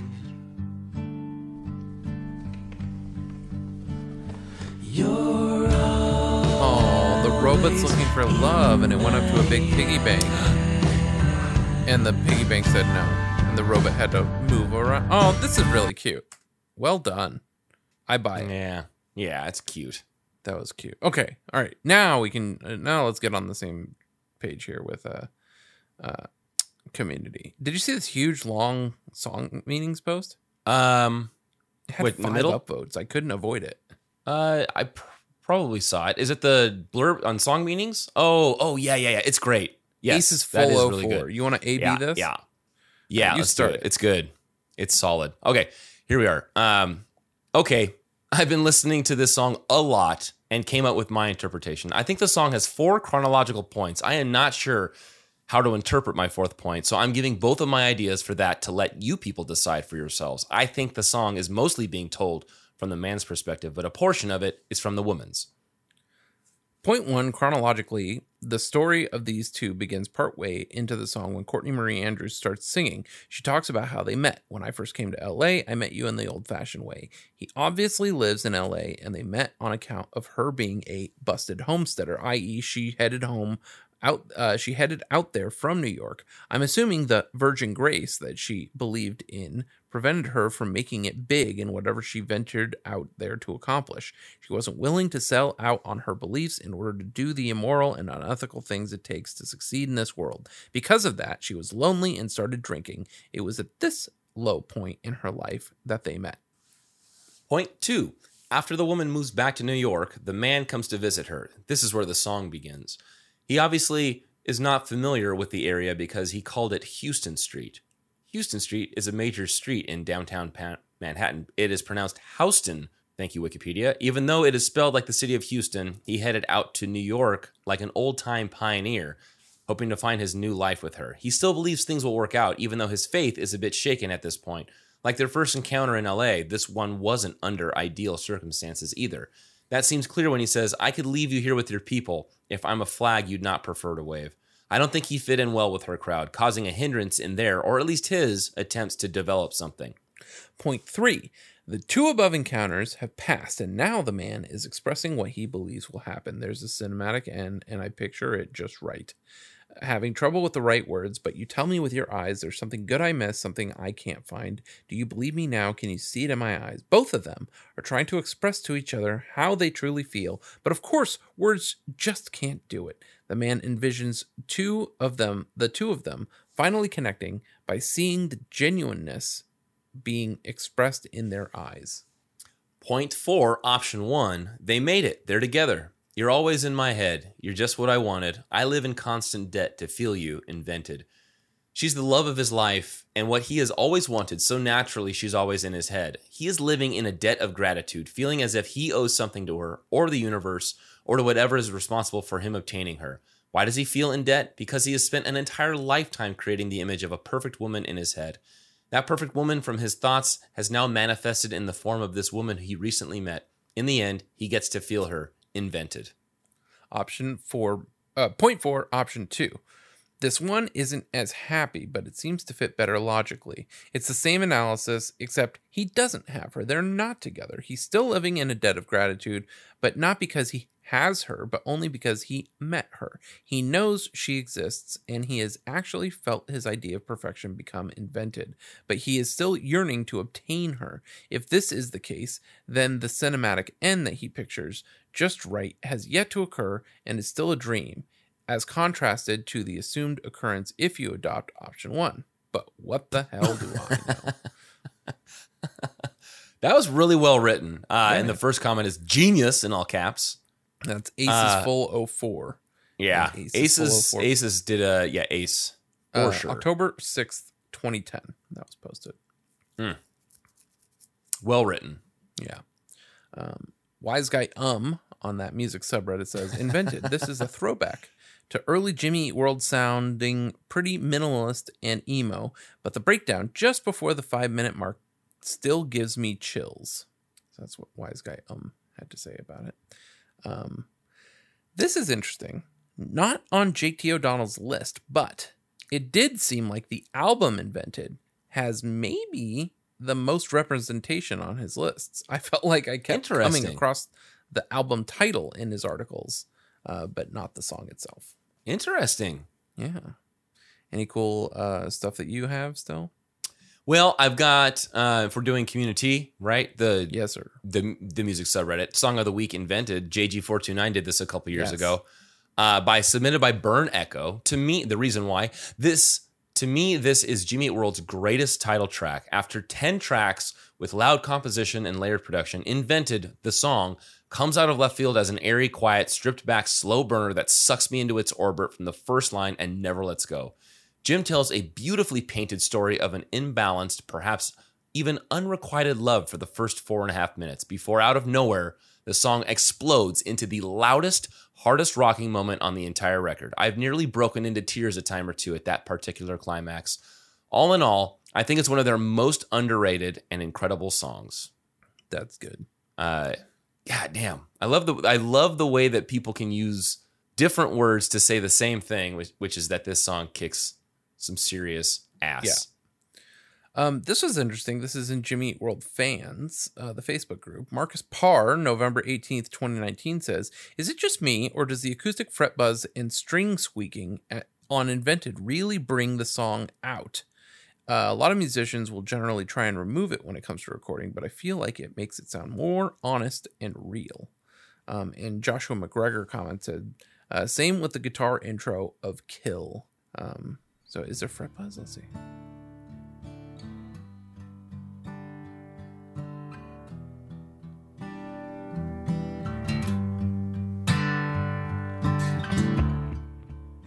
Yeah, a little fret buzz. Yeah. And yeah, the string sliding. But I don't know. I feel like I hear that on albums all the time. You can't really remove Right. it unless you just punch in all the time. Right. And maybe he's also talking about the end when it's just kind of like letting it all ring out. Uh, and they could have just cut that kind of stuff out of there. But seriously, I, I feel like Jim is just doing that whole kind of like a, a soft hammer on thing, just kind of letting it ring out like, hey, this was a good take in his head. Yeah. But they kept that whole thing in there the because what are you let's going to. Well, no, it's the right after the crescendo. So it's like Mm. doo doo doo doo doo doo doo. That Oh, part right, that yeah, it sounds yeah, like he's just kind of going hammering on and off on like a um like an octave or something. Yeah. Do do do do do do do. So I th- maybe that's what he's talking about. I don't know. That's different from fret buzz though. Yeah. Uh. yeah, right here. Yeah. Yeah. All right. Ah, beautiful. Um, dude. Okay, and then walking on a wire five years ago, invented Survivor results. the results are in with the score of 65%. Heart is hard to find. Can't compete with the flag we would prefer to wave. Jimmy World's favorite track on Invented in the Survivor poll. Invented. Thanks to everyone for voting. Uh, don't know about you guys, but I guess this one from the start. It was my personal close number two, but equally happy for it to win. The band played it live for one year through 2010 to 11, and I reckon it's about time it came back. Um, yeah, so it got first place there. Yeah. It also tied for first place in the 2019 Survivor with Heart is Hard to Find and Cut. Okay. Oh, and then I found I'm glad you somebody found had that posted one. the song to um, YouTube. This is before the band had or YouTube music existed.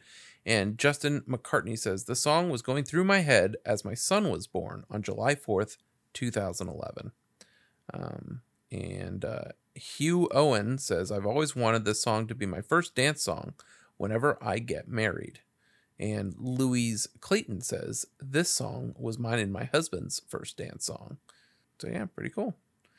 Uh, Um, XDKX I was gonna say, I- 101. Did you see this one? Uh huh. Yeah, read that. XDK 101. No, I don't. I didn't see it.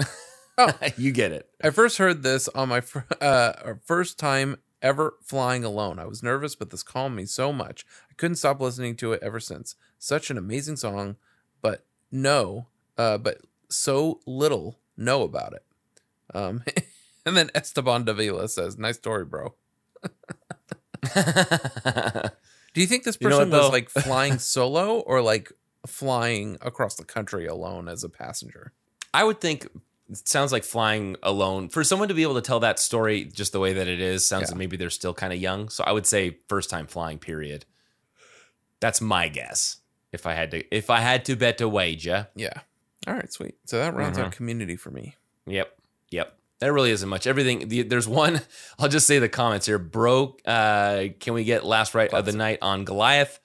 Uh, two years ago, just made a post. I've been seriously underrating Invented, and then Table for Glasses 24 a year ago posts is Invented Jimmy World's most overlooked album. Now there's those two comments. So who knows? Maybe they're still listening to it this day. Yeah, I think it was maybe And that's all that weird got. time for music releases. Like maybe no one was just into music at that time. Yeah. um.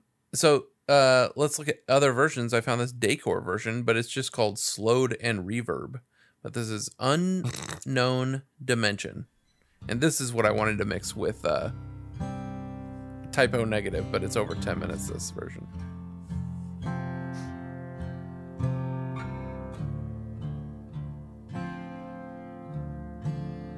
You can really hear that drag Yeah. there.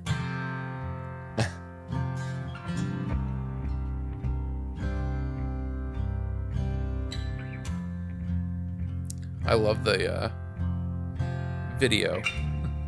It's just like rain. It's peaceful. I can't wait for the rain. Do you think that's real or rendered? Ooh, that's a good question. First came to see you. I want to say it's real, but something about the way the water's falling doesn't look right. Yeah.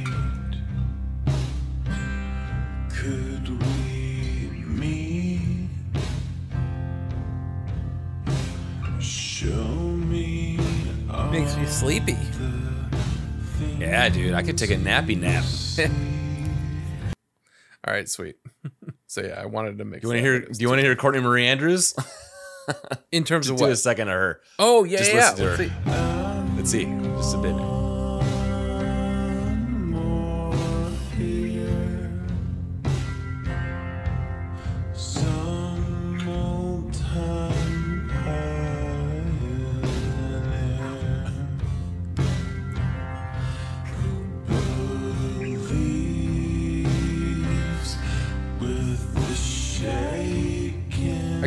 Done this in Premiere. Yeah. Still have some. I'll, I'll set my, I'll set up my version. David's version.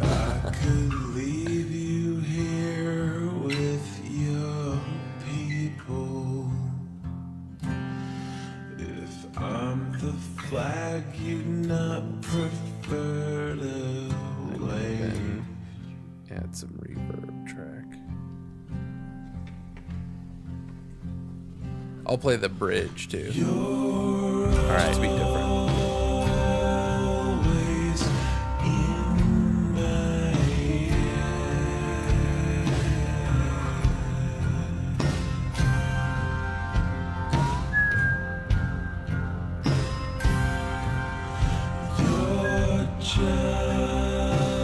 All right, so that's that. Here's David's version, which I have not listened to. You're gonna hear live with me.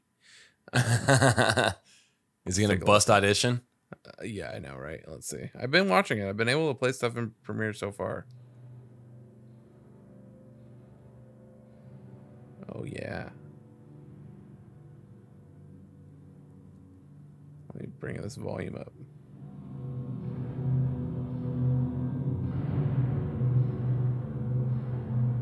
Spooky. Too spooky for me.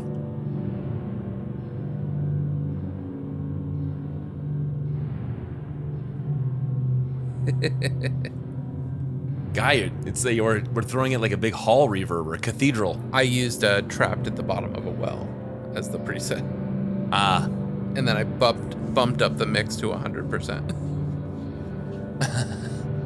Like this is this is like the setting I use when I'm adding a ring out to something that doesn't have a ring out. I'll find a beat, but I'll put this reverb effect on the track. We haven't even hit the loud part yet. We're about to. I just can't make out any of the lyrics.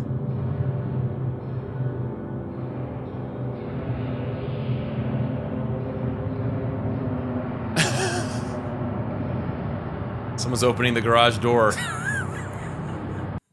Oh, that sounds like a nice. Mom! the meeting off. I thought you were leaving for a while. All right, well, that was weird. Um, yeah.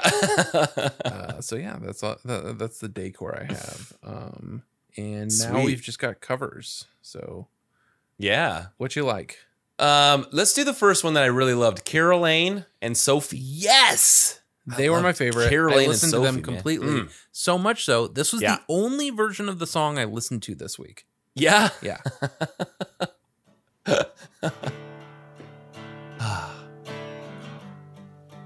I love the, how they look at each other. Like, Mm-hmm. Oh, stop, girls. classic reading the lyrics on the phone. Yeah.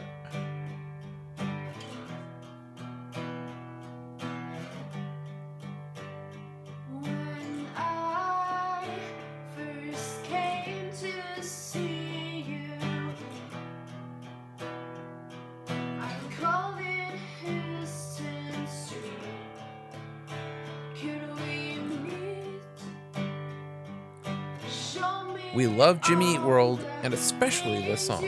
Hope you like our cover. Let us know in the comments. And I commented one day ago, nailed it. I almost wrote to you uh, on Sunday, Caroline and Sophie, dude. Dude. Ugh. Only because of the order that they're sitting here. I'm assuming Caroline is playing the guitar. Right. But she's like nailing it. Like she was even the, doing the. Ew.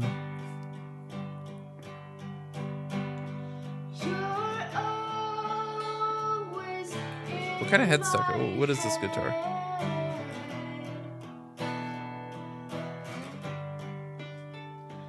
You're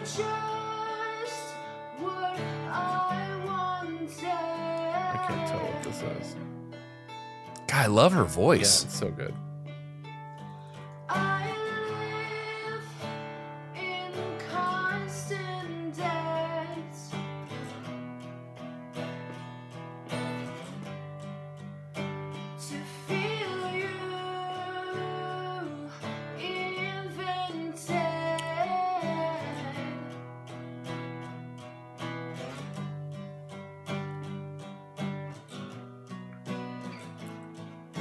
Got a Tonight Alive song on here, a Paris song, a couple Paris songs.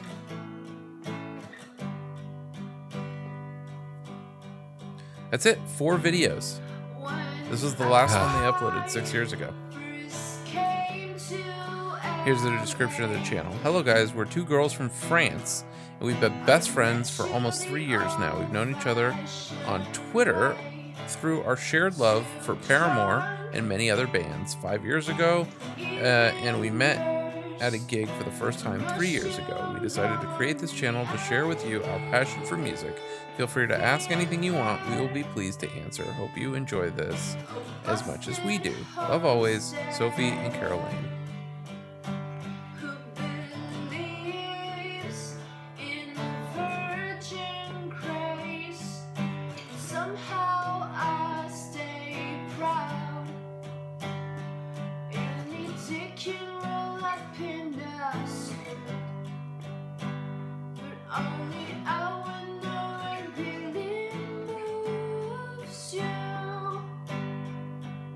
Their third most viewed video. I'm interested in this Paris uh, song that they covered that has 11,000 views.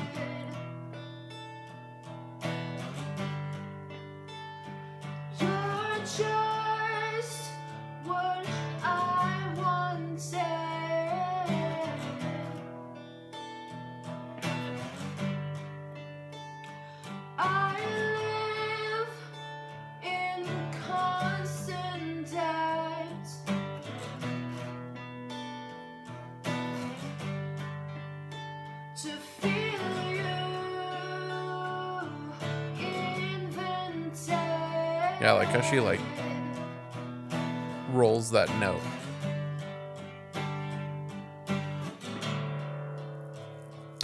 Classic. The classic. yeah, point. right. The point.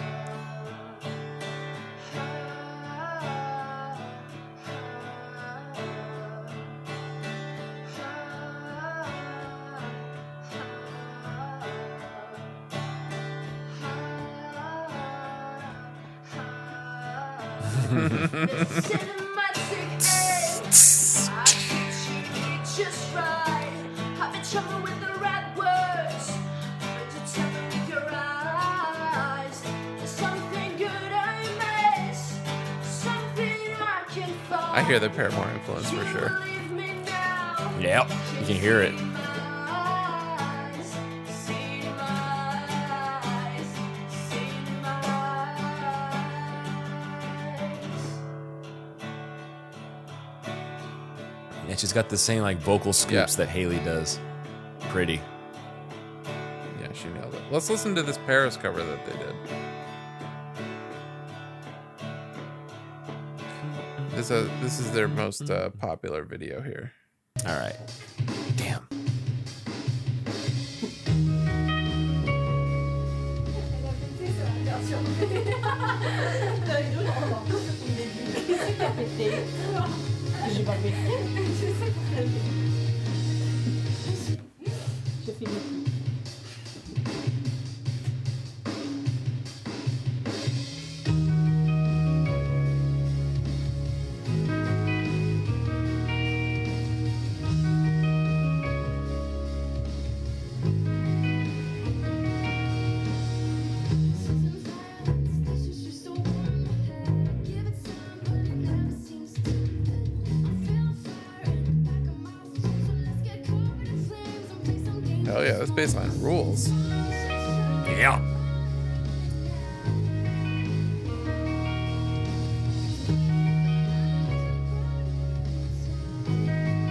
Oh, here we go. We are Sophie on the right and Caroline on the left. So I think we were correct. And this is the first cover we ever really put together. We particularly love Paris, and if you don't know this band yet, you should totally check them out.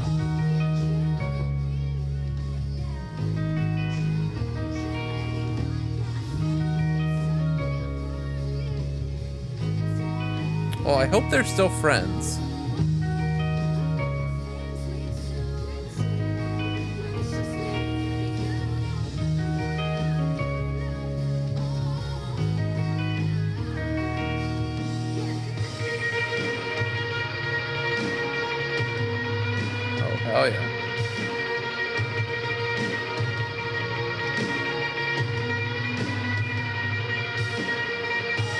Yeah. They rule. Mm. They're my favorite. Oh yeah, they definitely rule. Good choice. what else we got? Yeah. Um, I don't know if Scissors there's to the throat really that sounded familiar. When did we see scissors to the throat before? This is acoustic. He'll look familiar. this is some I'm pretty sure we had him recently. He might have done uh, evidence. Let's see. Want to play scissors yeah, to the throat? Playing it now, and I'll go to his page. It says Enjoy, gears used, Taylor 214 CE, Gibson Les Paul, Boss OD3, and Ibanez TS9 activated together for the distortion sound. Peavey Bandit 112. All, of the stuff, even the mics. Classic. What are the chords tabs? yes. All right, I'm gonna go to scissors to the throat. Softer. Goodbye Sky Harbor, Crush, No Sensitivity, Wonderwall, classic. Invented. 23, Blister. Plenty of Jimmy World here. Okay. Yeah, we've definitely had scissors to the throat Yeah. before, at least once or Yep. twice.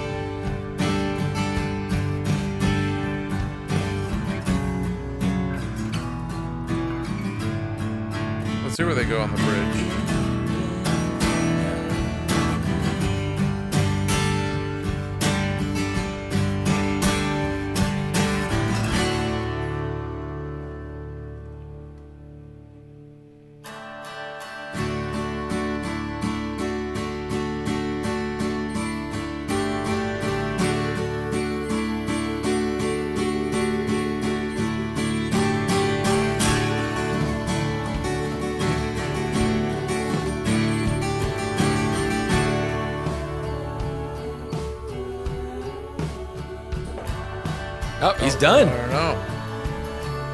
Is he getting an Yeah, electric? baby.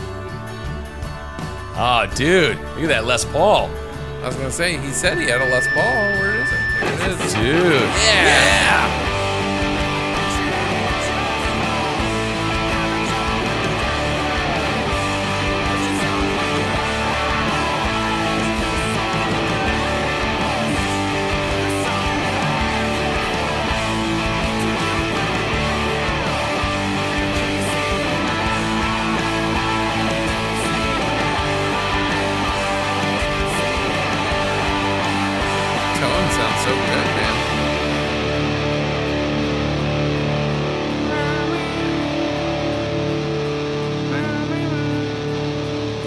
he just lets it ring out on the stand. Yeah, man. Classic.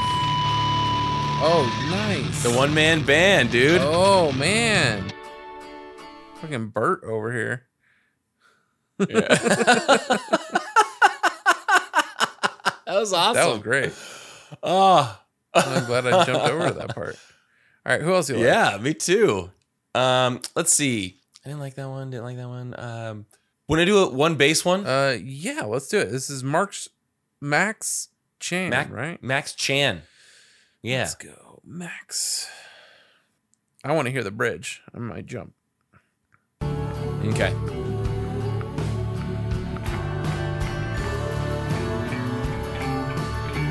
Yeah, dude.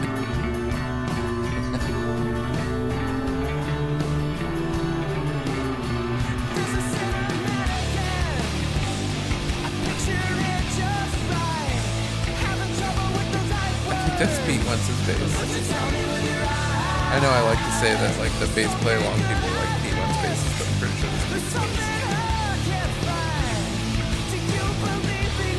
Watch in 4D HD. After such a long wait, summer has begun, meaning I can finally do what I love to do: play music and share with the universe. Invented by Jimmy Eat World was the was in the I Am Number Four movie, Kicks Ass, and my girlfriend sent the audio to me. It means a lot to me, and I felt it needed to be posted. No one else has it up. Thanks for watching. Please subscribe and also tell a friend. Uh, dude, so yes, I have seen this I am number four thing all over the place when I was searching for it, but it didn't come up in any of my searches. So I was like, what is this I am number four? So now I'm pulling it up finally. All right. Aliens and their guardians are hiding on Earth from intergalactic bounty hunters. They can only be killed in numerical order, and number four is next on the list. This is his story. This is directed by DJ Caruso, who did Two for the Money, I believe. Uh, no. He might have, but it's not in his top movies. He also did Eagle Eye in 2008, Nick of Time in 95. That's with Johnny Depp. Triple X Return of Xander something or other. Uh, let's see, directed. He's got a few things announced, a couple things in pre-production. Oh, he's rumored to do the Are You Afraid of the Dark? What? I guess potentially they're rebooting it. Um, Disappointment. I'm trying to see like what's the last thing he did that I've heard of. Disturbia and Eagle Eye, and then yeah, he did Two for the Money with Ralph Garman. Um, yeah, man, I wonder what happened. Eagle Eye, I felt like Eagle Eye and Disturbia were popular, but I am number four. I remember that name of that, but uh, it's got Timmy Timothy Olyphant in it, but not I love Timothy Olyphant. a ton of other people I know. You know, and I know Timothy Olyphant from. Hmm. He's Mickey, the freaky Tarantino film student in uh, Scream Two. But Oh, if he's yeah? a suspect, so am I. So let's move on. Uh, that's from the rules. There are certain rules one must abide by when you're trying to survive a sequel. Um, all right, sweet, great job, Max Chan. Yeah. Um, let's see. Uh, was there any other ones? I think I da- liked Daniela Porfirio. This is I found this on uh, SoundCloud. Let's take a listen to Daniela Porfirio. Oh, good. I did not go to SoundCloud th- this day. Daniela Porfirio.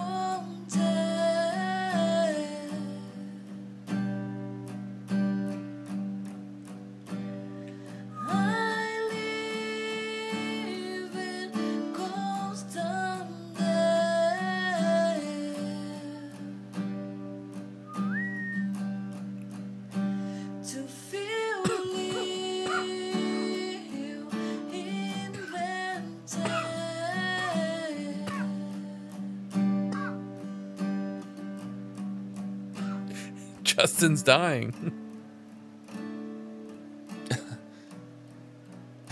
you doing Yeah, all I right? swallowed spit, down the man. wrong pipe? God, and I'm out of water. I'm really bad at swallowing spit lately. 39 years on the planet. Swallowing spit.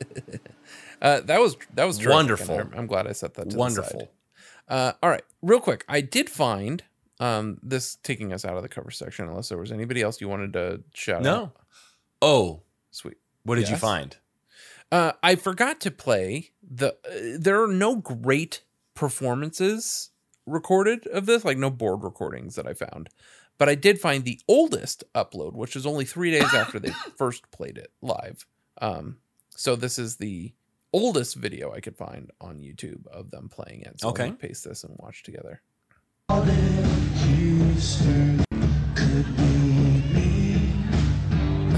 this is uploaded by Matt Brown. Awesome. My singing is awful throughout. Just block it out and listen to the band.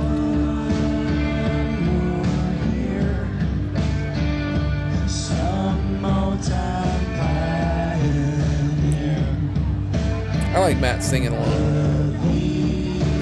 Live at e- UEA LCR. UEA ticket bookings, the LCR, University of East Anglia, LCR Union House, UEA, Norwich, Norwich, United Kingdom. It opens soon at 7:30 a.m. Sick. Uh, Frank Turner will be playing there on uh, October 1st.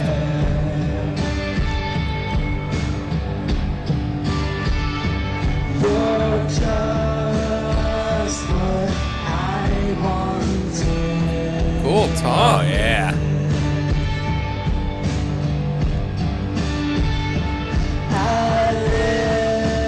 This kind of goes with that. Remember, we found that tumbler.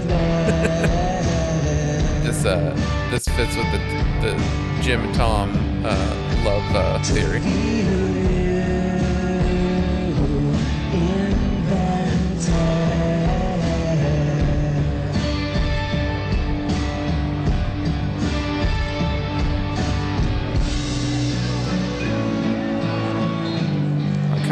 Loud. Let me jump over here.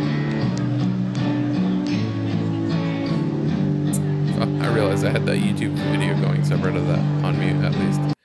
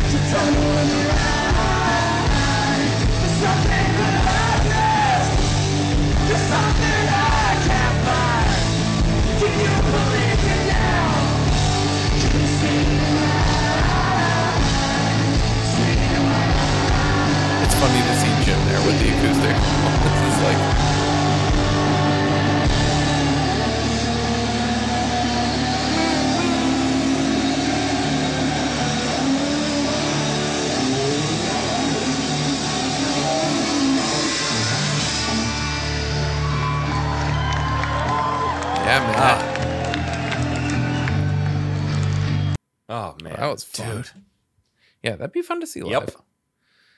Um. All right, sweet. So I've I've uh let's hear your rave Okay. Um, I read, and I, I don't know why I didn't read this review uh, back, but somebody had commented saying that this album sounded like it was the, uh, and now I'm blanking. Uh, it was the Styx album that had Renegade on it. Um, also, Blue Collar Man. Uh, I'm gonna be a blue collar man. Uh, that Nope. like That sounds like a jingle. it does. And maybe they wrote a couple. Uh, so I mixed that, and it is called Invagade. Invagade. Invigade. Invagade. All right. See how this came out.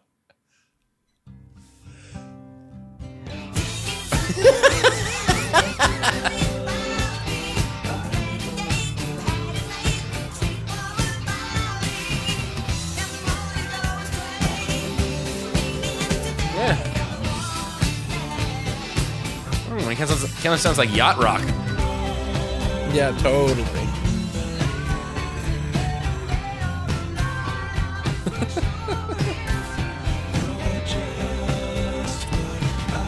it's just such a different Yeah. vibe.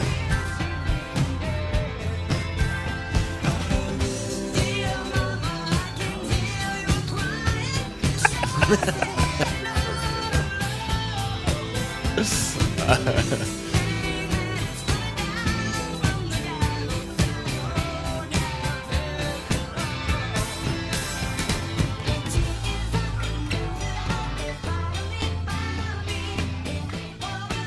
I know this song?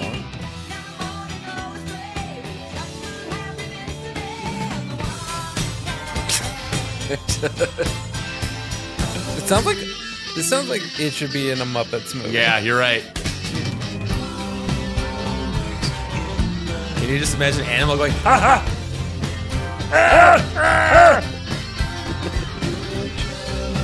all right. All right. It wasn't what I was hoping it would be, but that's all right.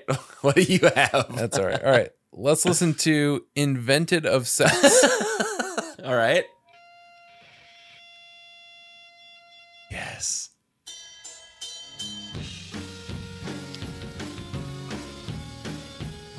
Hey. Also sounds like a Muppet.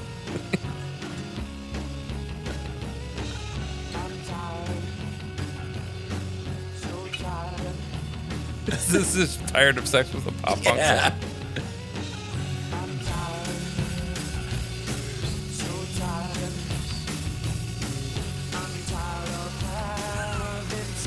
So tired. There he is.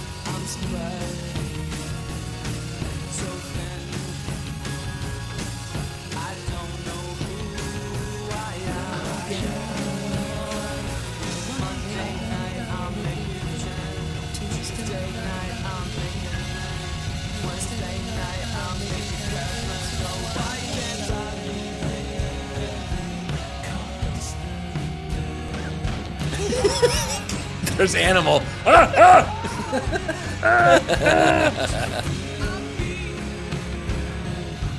It's kind of all over the Yeah, place.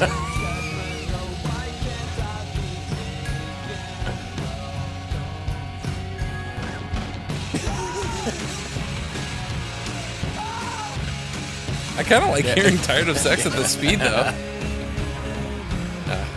Just kind of all over the place, unfortunately. now, I did forget. I finally got. I have not listened to it, but this is sort of housekeeping. I just happened to notice in my queue of mashups, I have a version of. I I guess it's Cautioners and a Praise Chorus. Um, it's called a World Chorus. Oh, okay. So let's take a listen. It, it, it- I just noticed it was finished down here, so uh, let's click it and see what we get. What? was that it? Oh, that would be great if that was it. a world chorus. This is called.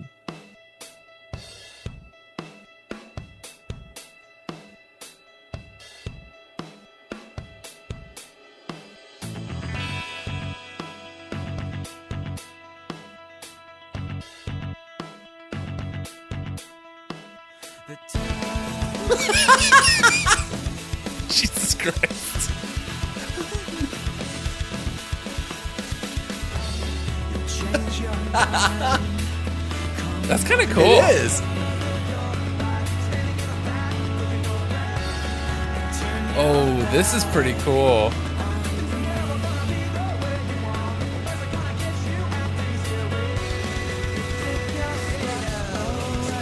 Like if you could strip the double time drums Yeah. out, this would be cool.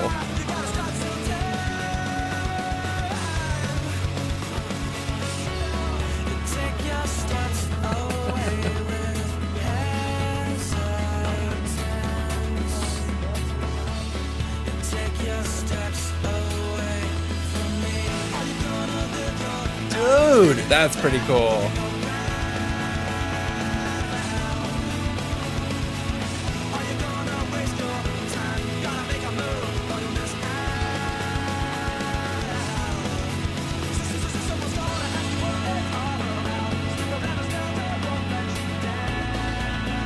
It's cool. It's Dude, got a lot of really I good do. I like how it goes back and forth. The drum beat really s- saves it. Yeah, totally.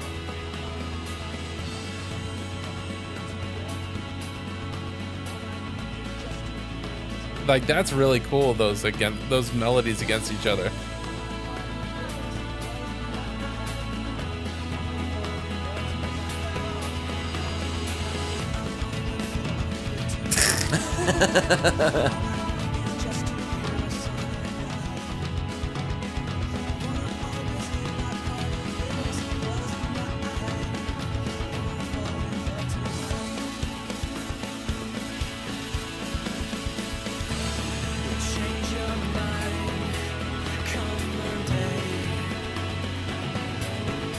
This sounds like kind of like, yeah, man.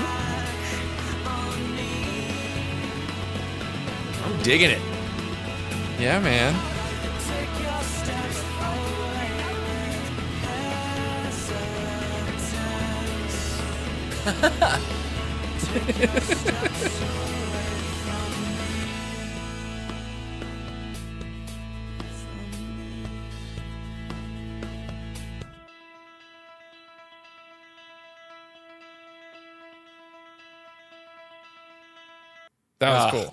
I was hoping for one more little surprise. Yeah, right?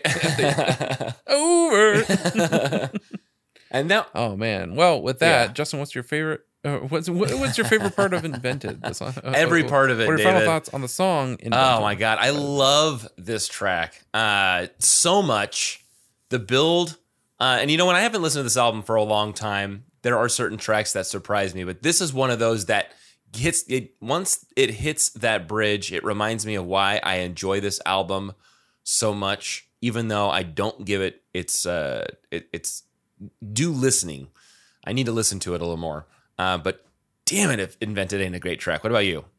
Yeah, it it, uh, it surprised me. Like I went in not remembering it really, um, but uh, when I listened to uh, what was it, uh, Sophie and Caroline.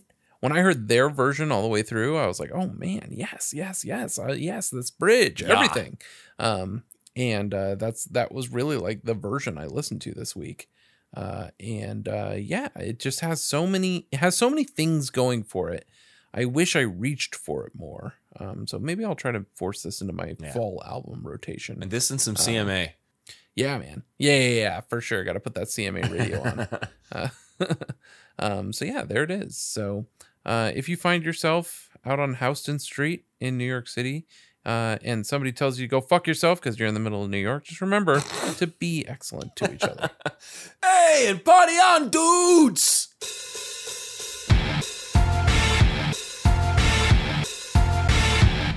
Ladies and gentlemen, as promised at the beginning of the episode, we do have photographer extraordinaire Sam Nork. Welcome to the podcast, Sam. Hi, thank you for having me on. This is so cool. I'm so excited. Yes, we're very excited. Mostly, you are this week heading out on the road with the band for four shows to shoot uh, Yes. photos. Uh, for and tell us about that. Uh, I know you talked to my friend Ryan Poppin' Curbs over on the 182 News podcast. Not all of our listeners are uh, cross pollinated in that way, so uh, we'll do a little bit of recap. But I'd love to know sort of who are you shooting for and and how'd you get into it. Uh, yeah. Um, so for uh this week with Jimmy Eat World, I'm just a I'm a really big fan of theirs. Uh, I'm still trying to like get into them. I'm not like a super big fan or anything, but I, I really do like them a lot. Um, I saw them back in March. Uh, I shot photos for them then, and they were amazing and they were awesome. And then they announced this uh, tour, this like Midwestern tour, and I'm from the Midwest. And I was like, oh my gosh, I got to hit as many of these dates as I can. So originally, I was just I just bought tickets to like the first four shows of the t- tour, and I was like, I'm just gonna go and I'm gonna have fun. And I've never I've followed Blink around on tour uh, a couple of dates, but nothing like in a row. These are like four dates in a row. Uh, so this is the first time I'm doing something like that. And then um, I was like, eh, maybe I should like go and shoot some of them because I'm going out to them and I love to shoot photos. I've been shooting shows uh, for like six years now, uh, which is insane. It just passed six years, uh, like last week.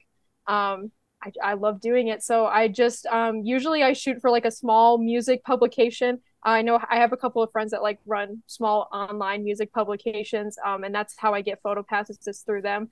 I just contact them. I'm like, hey, I want to shoot the show, and then they'll send out the request for me.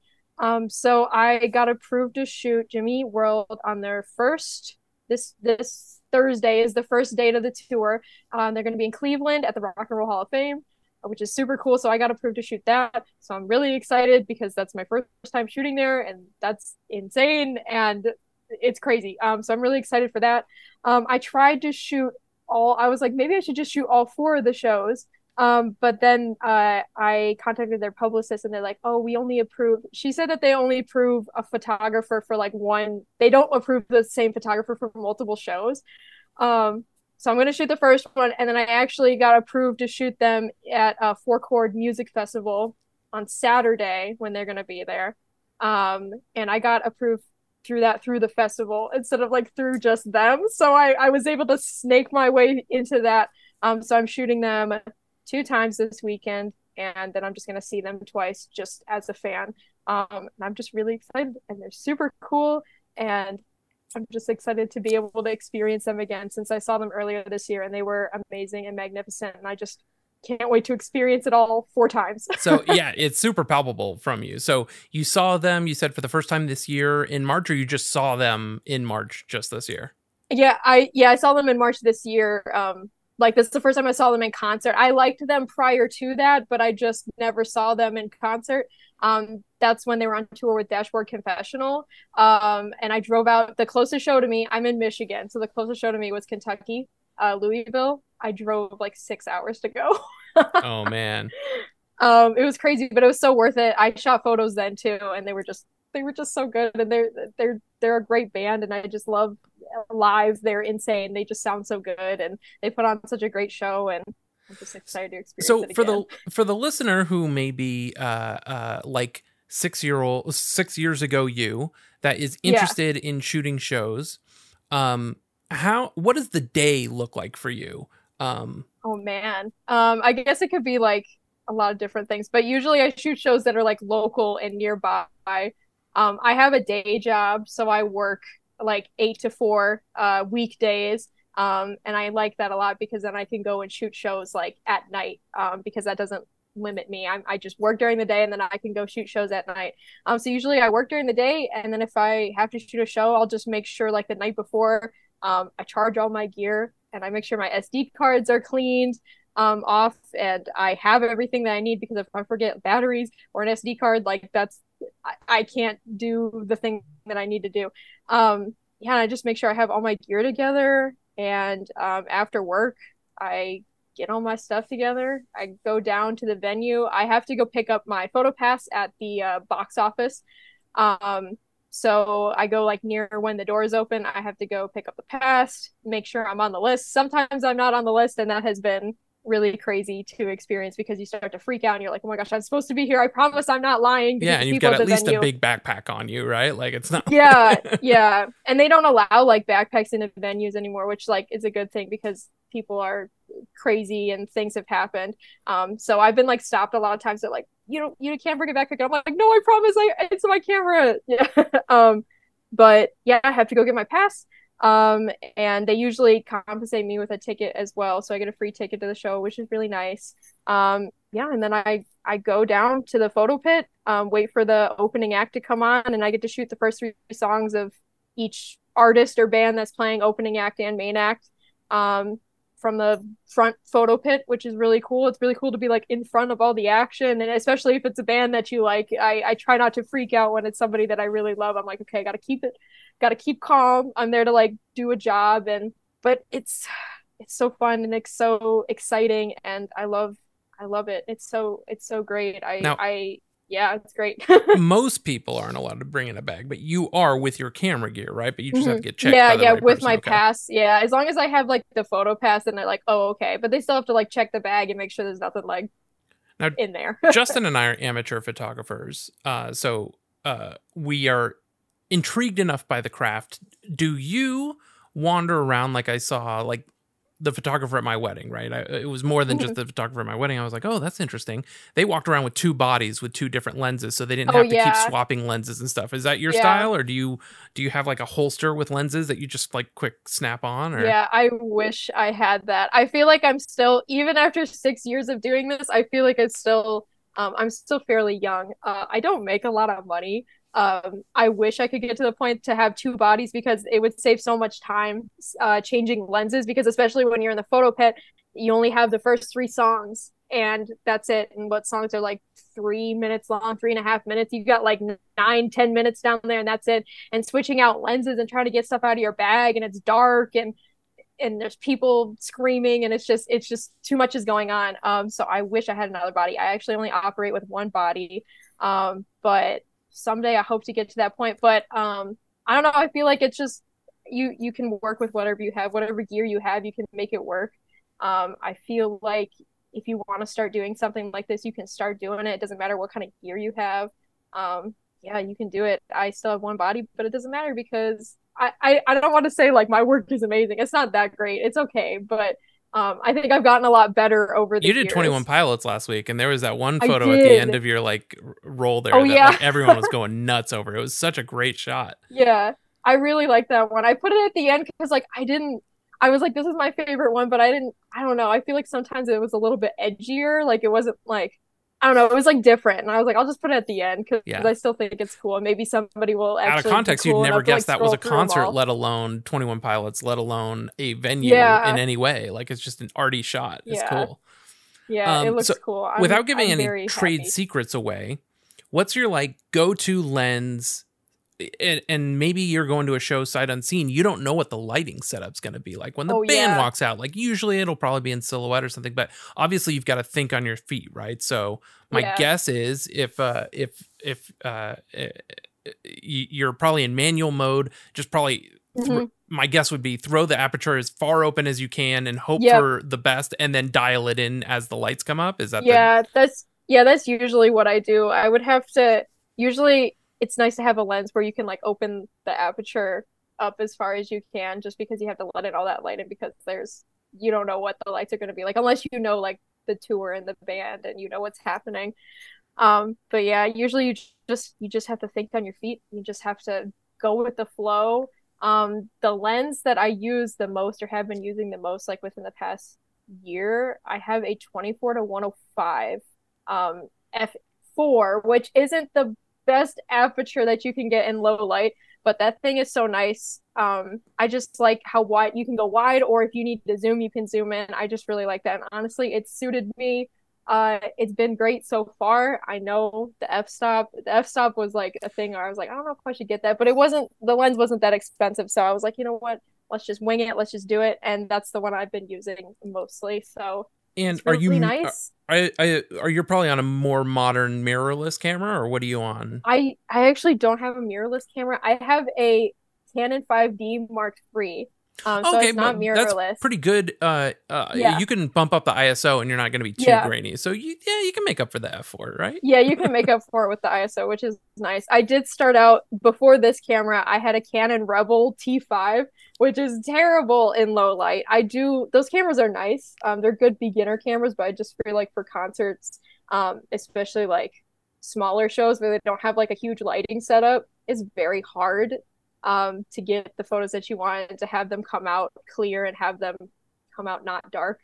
Um, but it's a good beginner camera. But I'm glad that I got to upgrade. And this thing, I love this body. I know it's a little bit older, but it's just it still works great, yeah and no that's good it's great. I I love it. Um, so you shoot the first three songs up there. Do you then what's your night look like from then? Let's say it's the headliner at that point. So now your job is done. Do you go take your gear to the car? Or are you worried that somebody's going to break into your car and take your gear so you keep it on you while you're watching the rest of the show? Or do you shoot more pictures from the back? Or how's that? Yeah, it depends on the venue. Um, a lot of the shows that I shoot, um, are like mid-sized shows or even smaller, like local bands. So I can shoot like the whole set. Um, usually venues don't, if they're like the mid-sized venues, like in Detroit, we have like St. Andrews Hall and the Fillmore.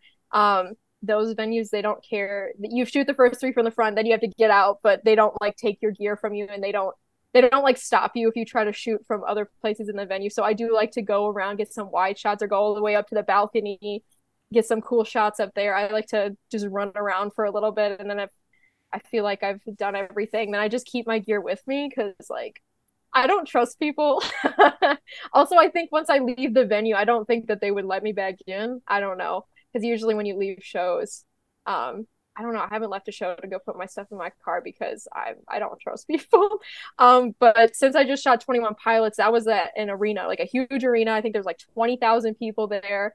Um, they did not let the photographers keep their gear. So after the first three songs, they just escorted you um to like they had like a like a security room and basically they took everybody's like bags. We just had to like write our names on them and then they had them like this other guy just watching them so they're like you can get them after the show which is nice because it's like okay i don't have to carry this thing around. I can go enjoy the rest of the show um which is cool. So i i feel safer doing that than i do putting it in my car because i don't know who i don't trust people. I don't know what what would happen. Um and if i lost anything of mine i'd probably cry.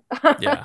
Yeah i mean i like the best you could do. Oh I, you're just not going to do it right? You're probably not going to get back into the venue. I was like as long as you keep your your media Yeah. on you like yeah i guess could- if i kept the pass then they would be like oh okay. Yeah. Um i don't know what people would say. I feel like i've had so much trouble trying to get in sometimes too and it's just ugh, i don't want to give anybody some a headache or i don't want to give anybody a yeah right.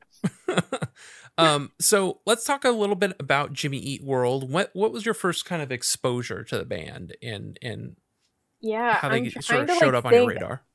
Yeah, I'm trying to think like I feel like I've always known who they were. Like I've always known the middle. Like that's that's the song. It's such a good song and it's I know it's like it's overplayed and everybody's heard it so many times, but I love it. It's a great song. Um it's been on so many movies and so many TV shows and it's just been everywhere.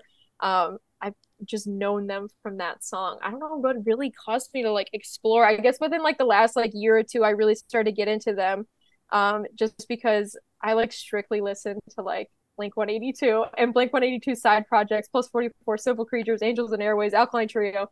Like that's like all I listen to. And then I was like, maybe I should like start to expand my horizons and like try to listen to some other bands. Um, and I started listening to them and I started listening to Futures. That was the first album that I like listened to them like all the way through. And that album is so good. I oh describe the Oh, scene the first so time you put it on where were you were you in your car was it nighttime what was it what was I the don't know deal where I was. I think I was probably in my car. It was so good. I was like, I was, I don't know. It was just amazing. And I, I, I've listened to some other. I haven't listened to all their albums, so I don't want to be like I'm a super fan. But that one's probably my favorite one so far. So it's just so good. I don't know. I don't know how to explain it. It's just like, oh, I don't know. It's just so good. It has a great, it has a great beginning and a great ending. Twenty three is amazing. Oh, yeah it's like who how, uh, i like to say uh uh bleed americans kind of like their enema of the state in the terms of like Yeah. of like their ubiquitous albums and uh just like the lead sing or the the first song on that album bleed american uh a song like 23 how how how dare you end your record that way who does yeah. that that's what i like to say Oh. um, yeah, what a great record. What a great band. So, uh, the song this week is Invented from, uh, it is the title track for the album Invented. Had you gotten a chance to listen to that song or album? I have. I actually listened to it. To, okay, I haven't listened to it before today, but I did listen to it like two or three times today. It's pretty good. Yeah. It's It's, it's a good song. it's, um, that record is uh, down, uh, uh, it's not, maybe not their neighborhoods of records. I'm Mhm. speaking blink talk because I know Sam will Yeah, what would you that. say their neighborhoods is? Their neighborhoods is probably damage. Okay, Um, I didn't was- listen to that one yet. Yeah, it was produced by a guy who's like known for their it, it- damn it I it, you know it's on this episode I actually want to correct myself. I said that Invented is probably their Pinkerton in terms of Weezer speak. Oh yeah, Because Pinkerton, I I, know Weezer always speak. joked about Weezer walked in the studio, threw their instruments on the ground, and hit record, and said, "Great, that's a record." That's what I always joke about Pinkerton because I don't, I, I, I grew up not liking it. I've grown to like it, but I Mhm. still say I don't like it. So, um, it's their raw record, Damage, Oh okay. with Invented, and ma- uh, their whole Jim's writing exercise he gave himself was he had two books of photographs and he wrote stories based on what were in the photos.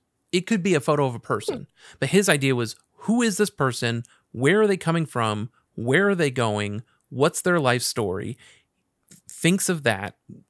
And it was sort of like an A B thing where he was like, I'm going to do this writing exercise. And then I'm going to write this new Jimmy Eat World record with my band. And all those ideas from his writing exercise kept creeping into the songs he was writing for Jimmy Eat World. So on paper, when the record was being produced, I was like, this is going to be great. And to me personally, my issue with this record, and it is on their, if you had fans rank the records, it's lower tier. It's not quite neighborhoods, but it's like how neighborhoods is ranked on Blink's Yeah. uh, thing. So it's it's down there, quote unquote. And my guess is that we love we love Jim writing from him his heart, and knowing that he's writing a story based off of maybe not a person. Maybe he's coming up with the stories from a personal experience, but Yeah. going in knowing that these are not Jim's experiences, these are experiences for which he was writing, for me personally, is where it didn't hit. I didn't Mhm. feel those feelings I feel on 23, where it's like, man, you really understand what that dude's going through. Like, Yeah. for me, on an album like Invented, is full of songs that I feel like sort of miss. The cool thing about Invented is it's produced by Mark Trombino, who did Clarity. He did Dude Ranch. Um, uh, Oh, but whoa. Yeah, he did Clarity, Jimmy World's 1999 record. Mhm. He did Bleed American, and he did demo Futures with the band. They had a falling out, and Gil Norton actually fi- finished Futures. Um, so there was a little bit of drama there. Um, but still a super super cool collaboration for them to get back with Mark Trombino so many years later and do another record with him. So that was the cool part about Invented, but that's sort of the the uh the story behind that record. And um and uh yeah, so um yeah, I guess if if I were to compare a bunch of records, like Clarity is Jimmy Eat World's Untitled. So I would- Okay. if you want to hear art and like Clarity is highly regarded as like one of the greatest emo albums of all time, if not Jimmy Eat World's greatest album. I would say Chase This Light is kind of their Mhm. California, where it's super pop forward. And it's every Yeah. song is super fun. And I felt that. I Yeah. have listened to that one and I do like it. I love that one too. Super but good, yeah. I can see the similarities. Yeah. Um and uh and they have like uh, I mean I only compare Dogs Eating Dogs to Stay on My Side Tonight in that they're both EPs. I would not Mhm. compare them in terms of how they're held Yeah. w- in regard to the entire band's catalog. Um uh it's more of an extension of Futures. If you enjoyed Futures, check out the uh the Okay, um, cool. That EP. Uh and um and yeah, uh, so that's our that's our little like digression about comparing the two bands. So yeah, so people are like, "This is a Jimmy Eat World podcast. Why are you talking about Blink?" I'm sure you do it a lot though. we have reviews on iTunes that say as much. um and uh and uh so yeah that is uh that's the story and that's the band. It's super exciting that you're going to be able to go and shoot these shows. Uh the tour Yeah, is so called excited. something loud so i would say next week's song Yes. is the namesake for this tour which is a song from a yet to be announced record which it may not even be a record. They're sort of doing the thing that tom did a few years ago before he left the band again where he said i don't know blink may never do an album again. We'll just do eps or we'll just do this. Uh, Jimmy Eat World's been saying that for just as long as Tom, if not longer, where it's just like, mm, I don't know, nobody listens to albums anymore. We'll release songs and and whether they get whether they see an album or not, we don't know. And uh, that's not unprecedented for the band. They actually paid for the studio time on Bleed American, which they paid for out of pocket because they were dropped by their label, by compiling all of the seven inch singles that they had put out up to that point onto a CD called Singles. So it was it's a Whoa. CD full of songs that never were on records, and they put that out as like a B sides collection to help pay for the studio time and release of Bleed American before they were signed again. So, um, Crazy. yeah, it's a it, it's been fun learning. Obviously, you understand the rabbit hole that that uh that Blink One Eighty Two can be, and my mind has been chock full of all of that trivia for so long that it's been a fun ride these past 151 episodes to like apply all of that all of those weird digressions into a new space on a Mhm. band that I'm also passionate about, Jimmy Eat World. So, um, and I love that you're passionate about the band and relatively new to experiencing the band. So, uh, hopefully, yeah, I've, I'm excited. I need to listen to them more. So I just need to get. I want to get into them like I'm into Blink. So we will see. yeah. Well, and that's how that's how I got into the band. I watched Urethra Chronicles, and they cut, they talked about Yep. Jimmy World, and I was like, oh, well, who's Jimmy World? Let me let me uh, get one of their records, and uh, and that was my whole uh, experience with it. Well, What's Sam- your favorite record of theirs? Oh, of Jimmy Eat World or Blink? Yeah. Both. Uh, all right, Blink. My favorite record is probably "Take Off Your Pants and Jacket," but obviously it's not their best record, which is the untitled record. Um, although I think Nine is really high up there. Nine I love really, really good. Nine. It's so good. I think that's my favorite Blink right Yeah. now. We'll see. I just it's so good. I can't get I can't get enough of it. Yeah, and I definitely go back and forth with Jimmy Eat World between Clarity and Chase This Light. Chase This Light for the Mhm. pop forwardness of it all, and every song is a bop. Every song's a banger on that. And then Clarity is like my night drive winter album. That like, Ooh. yeah, it's definitely got those vibes. So, um, uh, those are those are my favorites. And then like, I don't know, it's really it, it's hard to nail down what your favorite songs are. I could give you like an EP's worth of favorite songs, and they're all probably Mhm. B sides. um, like one is called Opener, one is called Blister. Um, both of which are sung. Oh, I know Blister. Yeah. So Blister's off of Clarity. Yeah. And that's sung by the Yep. other guitarist. It's not even sung by Jim. So Yep. um uh so yeah, I saw them when I saw them in March. They actually played that, and I was like, I Yeah, think that's that's, the only Clarity staple, song that I know. Yeah. It it really goes off live. It's really great. I remember hearing it live and being familiar with it before I ever listened to Clarity all the way through. So it was a fun it was a fun like kind of reverse Yeah. uh, ex, uh, experience. So where can people find your photography, more info about you, find you online? Oh yes. Uh, so I'm mostly active on Instagram. Uh, and my username on there is Sam underscore is underscore rocking. Um, the the little space thing. If people don't know what that is on the keyboard. Um, and then I'm also on Twitter. Same same username. If you are on Twitter, I'm not I'm not like super active on there, but I still tweet stupid things every now and then. Um, and then I also have a website, uh, samisrocking.com. All my like photos are on there. It's like my portfolio website, so all my photos are on there as well as on my Instagram. And then I also do like film stuff, so some of my film stuff is also on my portfolio site. Yeah, I love So- seeing I love seeing you editing and stuff. I'm like, oh, I do that. That's what I do for a living. That's my day job. Wait, really? yeah, I used to work for Disney, Like- and now I went. Now I went. uh Now I went. uh uh, Okay, I need to ask you Yeah. some questions. Oh yeah, we can take it. I mean, I talk about it a lot on the pod, I, uh, but yeah, we could stay on the chat if you want to talk a little bit more oh, about cool. stuff. Yeah. Yeah. that's that's crazy. That's like what I want to do. Like, yeah, I love seeing you in the edit bay. It makes me really happy.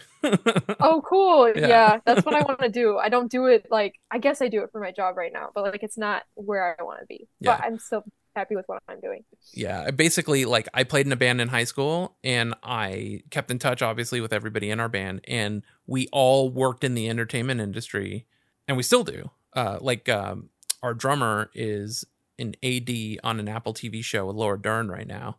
And oh no uh, way. and anyway, so I we'd always like work with each other uh, throughout the years. And finally, my buddy went corporate. His neighbor worked for some tech startup, and they needed video content. And he was like, "Will you cut this for me?" And I cut it, and I was like, "Yeah, well, sure, whatever." And they won like some huge grant at South by in 2021. They were like, "You got to come work with us." I was like, "I'm not leaving Disney to come work for. I don't even know what you do."